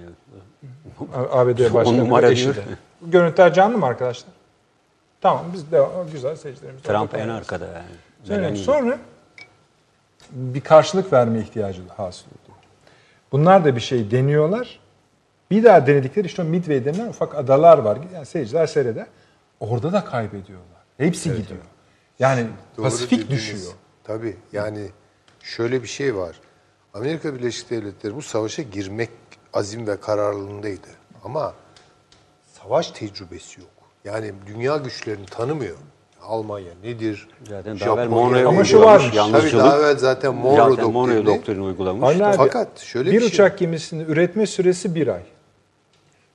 Bir ayda Ama- üretiyor. ama o kadar büyük bir Çürük, sana. evet, Ama- çürük Ama unutmayalım 1930 bunalımı aşılıyor. Evet. Yani her yıkım daha güçlü bir şekilde ayağa kalkmak manasına geliyor. Yani onun için ben Ya o çama- şeylerin üzerine Yani şöyle düşün. Yani e, tost makinesi üreten şirket bir anda bakıyorsun e, otomatik t- tüfek üreten tabii. şirkete Tabii, dönüşüyor. tabii. Almanya'da da öyle oldu. ve Şimdi- talep sağlam. Şey, tabii doğru. E şimdi ekonomi bilim adamları kalkıyor. var. Şu var bu var. E, Avrupa Savaşı'na girmek istemedi Amerika. Avrupa Savaşı. tabii. Pasifik, O ayrı, Pasifik'te. Pasifik'te istedi. Çünkü Çin işgal edilmişti. Esas e, Japonya. Amerika'yı tedirgin eden Oydu o. işte. Gene Çin. Çin'in işgal edilmiş olması. Çin. Şimdi orada şöyle bir şey var. Japonların bütün problemi şuydu. Ee, nereden nereye geldik? Bu Amerika bize madem. Çin'de taş koyacak diye. Yüzde yetmişini Pearl Harbor'un altında yatan. Japonya yüzde yetmiş yakıtını Amerika'dan alıyordu. Bu sıkıntıya girince yakın bölgelerdeki yakıtları işgal etmeye çalıştı. Bunun yolu da Amerika'yı vurmaktan geçiyordu onlara göre. Doğal olarak İkinci Dünya Savaşı'nın kendi Almanya üzerinden gelen konjonktürü de vardı. Tamam toparlıyor Almanya Amerika da dedi. onu biliyordu Tabii. ve vurulmasına da çok bence ses nereden geldiyse ben getirdim Fakat sonra. şu Amerika şoka Pasifik Savaşı içinde girdi. Tabii canım, mi Pasifik komutan? Savaşı. Yani o kamikazeleri falan görünce Tabii. aklı falan durdu. Yani çünkü bir, bir uçak en fazla bomba atar. Bomba atar. O bunlar- geliyor, vuruyor. Kendini Bunlar atıyor yani. filan. De, doğru hocam. Yani Avrupa'daki savaşa ürktü Amerika yani. Ürktü. Ama daha beterini çünkü gördü orada Amerika'da tabii, Japonya. ciddi bir Nazi taraftarlığı da var. Var tabii tabii. Nerede? Amerika'da. Şeyleri topluyorlar ya Ciddi bir zaten. Nazi Nazileri e, yasak Onun. Japonları- Japonları topluyorlar. ayrı topluyorlar. Toplama kampına koyuyorlar. Nazileri öyle tabii. bilmem ne. Tabii. Sonra Normandiya geldi işte. İşte yani- o da yani bir yani başarı mıdır, başarı Eğer Hayır orada da savaş, komutan ben olursam dedi. Evet. Evet. Yani bu çıkarma gemileri, bu uçaklar, şunları bunları veririm. Bir bunları zaten borçhanesine yazıyorum. Ama ya düşünebiliyor musun? Churchill filminde var. Churchill'e şey göndermiş. E, Rose, e, bu Puro göndermiş. Kaldırdı kutuyu fırlattı ya. seçimi kaybediyor. Çok ağır bir yenilgi. Ama bir de kahraman tarafı var tabii. Buna bir madalya takalım diyorlar. İşte bir honorary bir şey. Vallahi diyor ben madalyayı İngiliz halkından vücudumun arka bölgesine tekme olarak yedim. Aldım, taktım. Bununla da reklama gidelim NATO, efendim. NATO biraz da öyledir yani. 70. yaş günü. Reklamlardan sonra hemen dönüyoruz. Bir dakika reklam arası. Romandan şiire, tarihten düşünceye, klasik metinlerden özel edisyon çalışmalarına kadar geniş bir yelpaze ve yüksek bir frekanstan yayın yapmayı hedefleyen Ketebe, şimdiden Türk kültür hayatında kalıcı ve önemli bir yer edindi. Edebiyatımızın seçkin eserlerine, genç kalemlere, tarihimizin engin zenginliğine, dünya edebiyatının hem güncel hem de klasik metinlerine, düşünce dünyamızın, maneviyat tarihimizin köşe taşlarına ve gün yüzüne çıkmamış değerlerine ev sahipliği yapmak, Ketebe'nin yayın politikalarının omurgasını oluşturuyor. Dünya standartlarında bir yayıncılık anlayışı ve deneyimli kadrosuyla yola çıkan Ketebe yayınları, kitaba, kağıda ve söze hürmet eden bir medeniyetin parçası olarak her şey geçer, yazı kalır diyor. Reklam arası sona erdi. Akıl Odası devam ediyoruz efendim. Bir çok sayıda yorumunuz geliyor, katkınız geliyor, captionlar, capsleriniz geliyor. Öyle hazırlamışsınız. Teşekkür ediyoruz. Eğlenceli hepsi. Elbette konular hakkındaki katkılarınız da var, yorumlarınız da var. Çok çok teşekkür ediyoruz. Ee, şimdi bir önce şunu söyleyelim. Yarınki NATO gündemi bugün biraz daha protokoler. Dörtlü zirve hariç protokolerdi. Yarın resmi hali başlayacak. Önce fotoğraf, aile fotoğrafı. Bu aile fotoğrafları da önemli Süleyman Bey. Ardından e, liderlerin birbirlerini kutlama seremonisi var. Ve ana bir oturum yapılacak sonra NATO'da. E, bunun ardından da NATO Genel Sekreterinin bir konuşma ya da basın toplantısı yapması bekleniyor. Burada e, ikili görüşmeler, seri ikili görüşmeler başlayacak. Doğal olarak parça parça parça parça bir sürü sonuç ortaya çıkacak. Yarınki NATO zirvesinin gündemi de böyle. Onu da takip edeceğiz. Perşembe akşamı da biliyorsunuz akıl odası var. Onları da orada konuşacağız ama tam bu bizim konuştuklarımız anlaşıldığı kadar zaten ana hattı belirlemiş bulunuyoruz. Onun detaylarına da önemlidir. E, vakıf olma şansımız olacağız. Bu arada e, reklam arasındaki konuşmaları ben biliyorsunuz size yansıtıyorum. Süleyman Hocam, Celal İnce'nin şarkısın ama şimdi önemlidir. Siz onu biraz latife diye söylediniz ama Evet. e, Türkiye-Amerika Birleşik Devletleri ilişkisi, ilişkilerinin geçmişin önemli bir kültür aya tırnak içinde kültür ayağıdır. O çok ilginç. Ee, Tabii neden söylediğiniz de yani bugüne Tabii. göre. Celal İnce diye bizde tango filan söyleyen, biraz caz filan Evet, öyle. söyleyen, öyle Amerikan o dönemin 50'li yıllarına O dönem ait. oydu, oydu. Evet öyle. Altıncı filonun Türkiye ziyaretlerinin Evet, olduğu, olduğu dönem. dönem artık balayı yaşıyoruz. Ee, Amerika ile Türkiye arasında su sızmıyor. O ara öyle bir beste yapıyor veya e, yapılmış bir besteyi seslendiriyor. Hala o internette de vardır Var, var, kaydı. tabii. İşte Amerika Amerika seninle birlikteyiz Hürriyet Savaşı'nda Şimdi falan. Bu yolda falan. Ee, bunu ben tabii 70'li senelerde ilk defa birinden duymuştum. Ee, sosyalist bir e, tanıdığımdı. Ve işte nefretle almıştı bunu. Yani işte bu nasıl bir hani kafadır filan. ha nasıl bir kafadır memleketi bak nasıl böyle teslim ettik falan diye böyle. Şimdi bugün ben bugündü galiba Sayın Soner Yalçın bir yazısını okudum. Ee, işte solcular haklıydı diye bir yazı. Yani şimdi çok doğru. Hakikaten sağ Üstad da Evet, bilir, evet. paşam da bilir. Sağ Amerik pro Amerikandı. Öyleydi. Sol ise dehşetli böyle anti Amerikan, anti NATO falan söylem. Fakat ilginç olan bir şey var. Evet, so- solcular haklıydılar. Ama Türkiye'de sağcılar sahip çıkmadan hiçbir iş yapılmıyor. de böyle bir tuhaflık var. Yani Amerikan Yani- karşıtı olacaksınız. Onu sağcılarla Yani doğruyu belki solcular söyler ama doğruyu hayata geçiren sağcılar olur. Eğer geçirmeye niyeti olursa tabii sağcılar. Türkiye'nin Bu- solcuları Bu noktaya geldi Türkiye.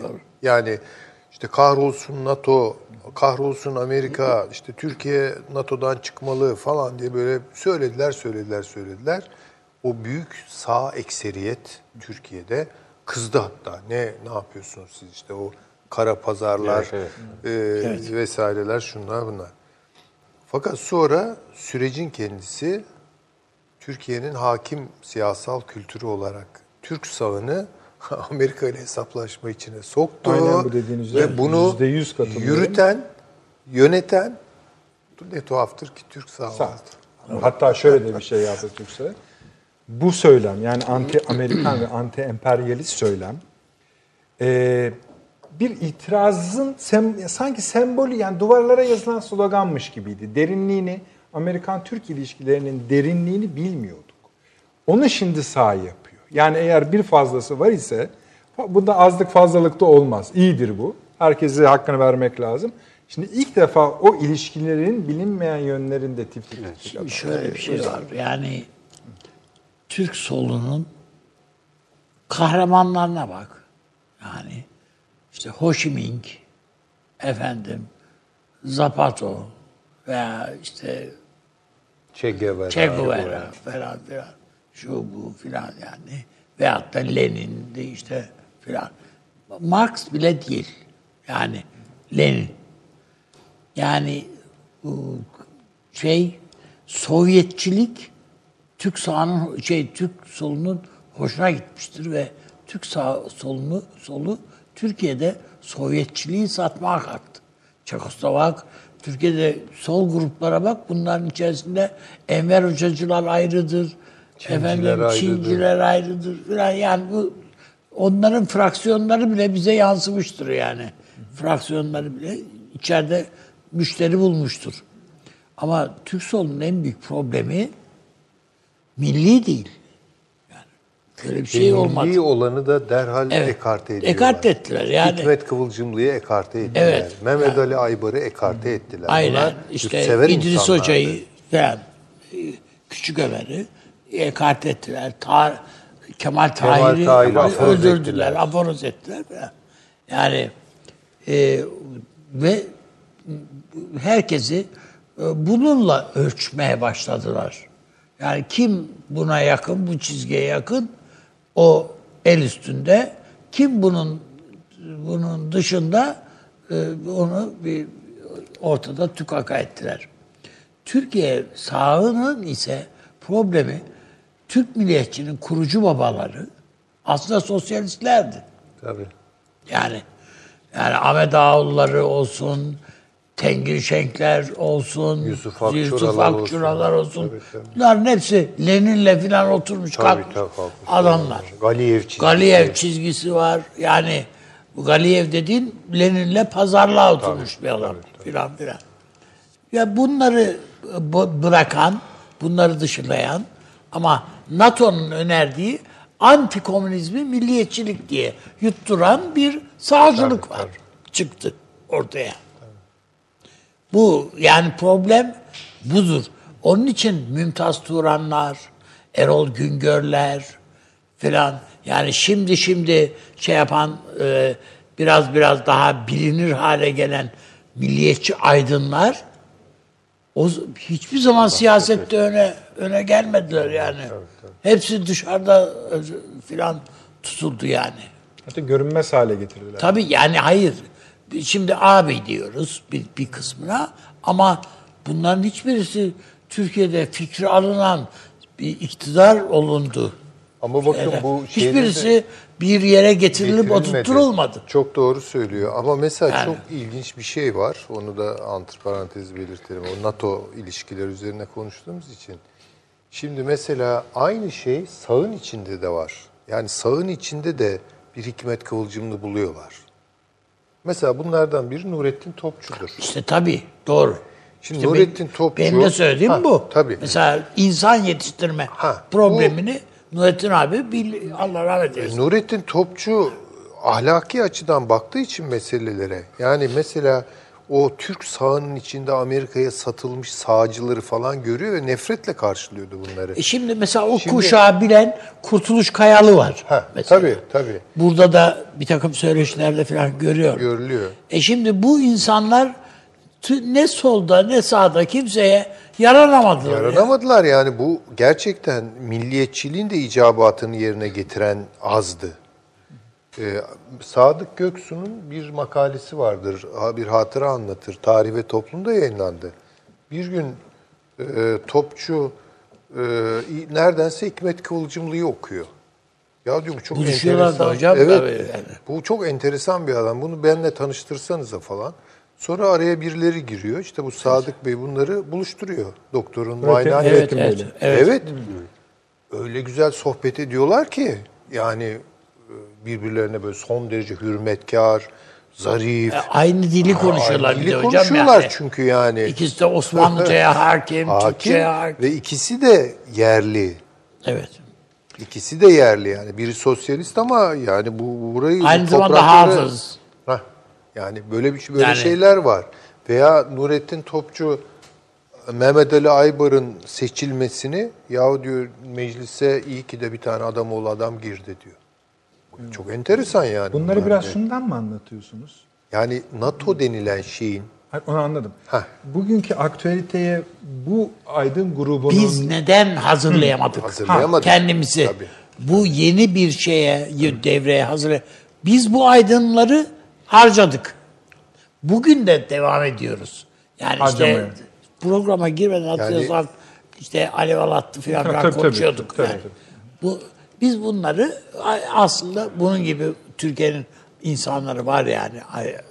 Yani bir böyle şakacıktan şey yapan ekran şeyleri, gülleri var. Bir kısmında böyle başkaları var. Bunları harcadık diğerleri. Ve onları itibarsızlaştırma e, ve harcı veya sıradanlaştırma Görmezden şeyine gö- görmezden gelme. Yani e, bunu ben sahada da e, siyasetin içerisine bile e, girmiş, bir, alınmış insanlar da gördüm. Solda da var. Bu, bu, Tabii, bu tabii. böyle bir şeydir yani. şeyi yok yani amacım yok. İyi- Ama sağ sahip çıkmadan Türkiye'de bir şey olmuyor galiba. Böyle bir tuhaflık var. Yani Ya, e, hakim E, evet yani o yüzde altmış neyse işte Peki. o, evet, o sahiplenecek ki olacak. Teşekkür ederim. Şöyle yani sona biraz en keskin soru kaldı ama şimdi burada bütün konuşma NATO'nun politik, arkasındaki politik gücün ve elindeki ordunun, silahlı gücün artık eskisi olmadığı, olmayacağı söyleniyor. Evet. Türk Silahlı Kuvvetleri'nin NATO ile ilişkisini düşürdüğümüzde nasıl bir etki yaratacaktır? Şimdi e, NATO'nun e, bir kere e, planlama, programlama, bütçeleme sistemi dediğimiz e, bir sistem vardı. Amerika Birleşik Devletleri'nden gelen Soğuk Savaş döneminden kalma ve silahlı kuvvetlerin yapılanmasına yönelik bir strateji öngören, e, 10 yıllık bir tedarik sürecini hedefleyen bir yapıydı. Fakat e, NATO akıllı savunma dediğiniz bir konsepte geçmeye başladı. Yani burada e, özellikle daha modüler, e, daha yetenek tabanlı sistemlerle Daha e, hızlı. evet daha hızlı e, müdahale edebilen. Fakat ülkelerin tabii işte Trump'ın itiraz ettiği nokta o. Yani savunma harcamalarının yüzde iki gayri safi milli hasılaların yüzde ikinin işte Amerika, e, Almanya'nın bile yüzde 1.2 idi bu yüzde 16'ya yükseltmeden. Şimdi 1.38 oldu esasında gene yüzde iki olmadı Almanya'nın. E, toplam gayri safi milli hasılasına baktığınızda çok düşük bir rakam ama e, 33 milyar avro dediğiniz zaman da büyük bir rakam çıkıyor ortaya. Baya- e, büyük E, yani rakam. evet yani e, buna baktığınızda dolayısıyla e, bu NATO standartları dediğimiz bir kavram vardı. Şu anda ülkelerin bu gayri safi milli hasılalarını NATO standartlarında silah sistemleriyle entegre edecek şekilde karşılayamamaları Trump'ın en büyük e, buna e, NATO'nun öldüğünü.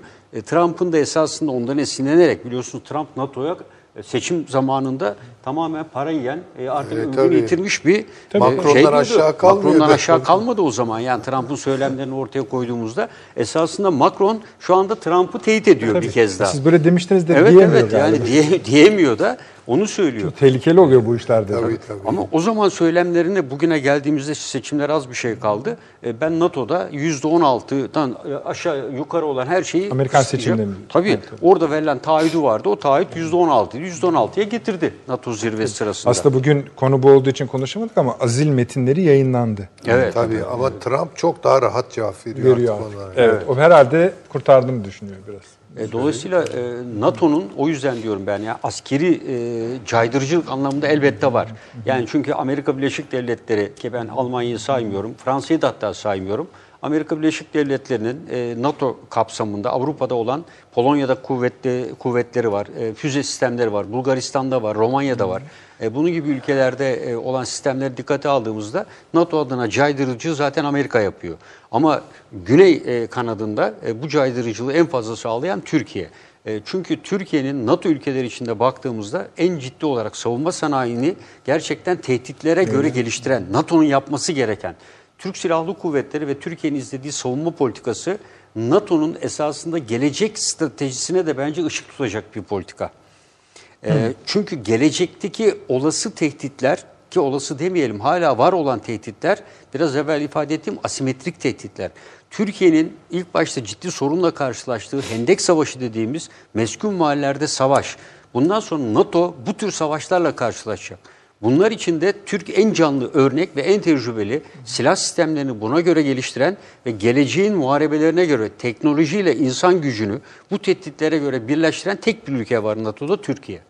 E, Dolayısıyla Türkiye e, özellikle NATO'nun dönüşümünde bence savunma kaynak ve planlama dönüşümünde de öncü rol üstlenmelidir.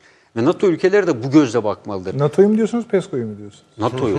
NATO NATO yaptığın zaman Türkiye zaten bakın bugün eğer Fransa e, evet Afrika'ya da destek sağlayalım. Ben onu da kabul ediyorum. PESCO'ya bir kere Türkiye kesinlikle NATO üyesi olsun olmasın kesinlikle kabul edecek. Doğu Akdeniz'de Türkiye olmaksızın e, PESCO hiçbir anlam ifade etmez. Münasır Evet, ekonomik bölgeyi güzel. bir kenara bırakalım. Yani dolayısıyla Türkiye'nin deniz gücü, e, Türkiye'nin burada elinde bulundurduğu güç ve muharebe tecrübesi e, dolayısıyla PESCO hiçbir anlam ifade etmez burada. İstediği kadar Mısır alsın, Güney Kıbrıs alsın, niye alırsa alsın. Dolayısıyla bugünkü tecrübesiyle NATO'nun da en dinamik ordusu, e, bütün bu FETÖ derbesine rağmen e, ki bir de bütün kadrolarının tecrübeli ve yüzde yüz seviye birkaç yıl sonra liderlerin daha tecrübe kazandığı bir dönem düşündüğümüzde e, Türk Silahlı Kuvvetleri'nin tabii bunu destekleyen siyasi irade, savunma sanayine yapılan bilinçli yatımlar, ARGE ve inovasyon çalışmaları, yavaş yavaş üniversitelerin devreye girmesi. Şimdi ben e, Kayseri'ye gittiğimde mesela orada önemli merkez Sivas'ta yeni bir yapılanmaya gidiliyor. Makine Kimya Enstitüsü'nün bazı makine tüfek parçaları orada üretiliyor. E, orada teknik üniversite kuruluyor. Orada mesela savunma ile ilgili yeni bir bölüm açılıyor. E, bunların hepsi artık e, hep bize söylüyoruz ya üniversiteler biraz elini altına soksun diye yavaş yavaş bu olayın kaynağa doğru yayıldığını görüyoruz. Bir de bunlar tam anlamıyla devreye girdiğinde Türkiye gerçekten e, bu teknoloji anlamında %70 bağımlılığı da bir kenara koyalım. Yani %100 bağımlılık e, kendi ülkende üretmek zaten günümüzde e, mümkün değil. Ama birçok hiç olmazsa ülke- gırtlağına evet, kadar gırtlağına yani. kadar e, önemli kritik ve milli sistemler var. iki türlü. Kritik sistemlerle milli sistemler size özgün olmalı. E, bunlar da Türkiye zaten bunları büyük ölçüde yapıyor. Bir kısmını yaptı, bir kısmını da yapmaya devam ediyor. E, bence bundan sonra NATO'nun esasında bu gözlemlerle ve toplantılar da öyle. Türk subaylarının yeri her zaman farklı olmuştur NATO'da da. E, bundan sonra daha da farklı olacaktır. Yani çünkü Orta Doğu gibi bütün dünyanın ki Anadolu Ajansı'nın çok Siz güzel daha iyi yerleri- biliyorsunuzdur Evet. komutanım. NATO toplantılarında bizim komutanlara bütün e, Batı diğer NATO ülkelerinin subayları imrenerek bakmışlardır. Tabii, tabii, tabii. Yani siyasetle ilişkilerine de imrenerek bakmışlardır. Siyaset daima itibar etmiştir. Tabii. Komutan kararı. Yani e, burada e, Anadolu Ajansı'nın şu açıdan da ben esasında hep eleştiriliyor ama çok önemli iki kitap çıkartmış. E, Dünyanın e, Kırılma Noktaları diye bir kitap. İkincisi de Türkiye'nin güvenlik stratejisini anlattığı güzel bir kitap. Bu kitapçılarda da satılmaya başlanmış. E, ben işte hafta sonu şeye giderken, e, Antep'e kongre için giderken orada e, havalanında gördüm onları. E, orada e, okudum. Burada da bu kırılma noktalarını çok net bir şekilde ifade edilmiş. Yani Türkiye'nin e, bu konuda ulaştığı seviyenin gerçekten dünyada, bugün bakın Fransa gibi bir ülke e, Mali'de e, bir hafta içinde 80 askerini kaybetti. İki tane havada helikopteri çarpıştı ya. Yani bu daracık bir alanda sınır bölgesinde iki helikopteri birbiriyle çarpıştı. Ona Biliyoruz 15'e ama yakın tabii askeri hayatını yani. kaybetti. Tabii. Yani Fransa e, NATO'da zaten herhangi bir güç sağlayacak gücü de yok. NATO'nun e, en problemli alanları neresi? Türkiye'nin bulunduğu bölgeler zaten. Dolayısıyla Türkiye'de bu konuda ciddi bir tecrübeye sahip. NATO ve Fransa, Almanya e, akıllı davranacak olsalar Türkiye ile iyi geçinmeye Tabii, çalışırlar. tabii. Evet. Yani e, gelecekte öyle hem nüfus açısından hem e, bu tecrübesi. Hocam sadece akıl işi değil. Adamlar içine İzleyicilerimize şunu söyleyelim. bize. Şu Problem anda bu. banttan efendim Buckingham Sarayı'ndaki evet arkadaşlar banttan e, kraliçenin e, resepsiyonundan akşamki görüntüler. Onları izliyoruz efendim. Evet. Devam ediniz lütfen. Ee, Ben dolayısıyla Türkiye'nin e, NATO'daki önem ve rolünün giderek artacağını düşünüyorum. Ee, Her ne kadar silahlı yapılanma olarak hala konvansiyonel tehditler üzerinde ısrarcı olsa da esasında Macron'un bu uluslararası terörizm çıkışı da bence önemli. Yani esasında aksi istikamette ama Türkiye'nin e, asimetrik Elini tehditlere göre evet elini güçlendiren bir e, kavram uluslararası terörizm dediği konu. E, tabii öne sürerek burada ortaya koyuyor. E, NATO'nun bu konunun ciddi bir şekilde ben tartışıldığını düşünüyorum. Evet tehdit değerlendirmesi hep yapılır NATO'da. Hep planlar hazırlanır. Bütün zaten bu süreçte yaptığı işler hep plan hazırlamaktır, konsept değiştirmektir.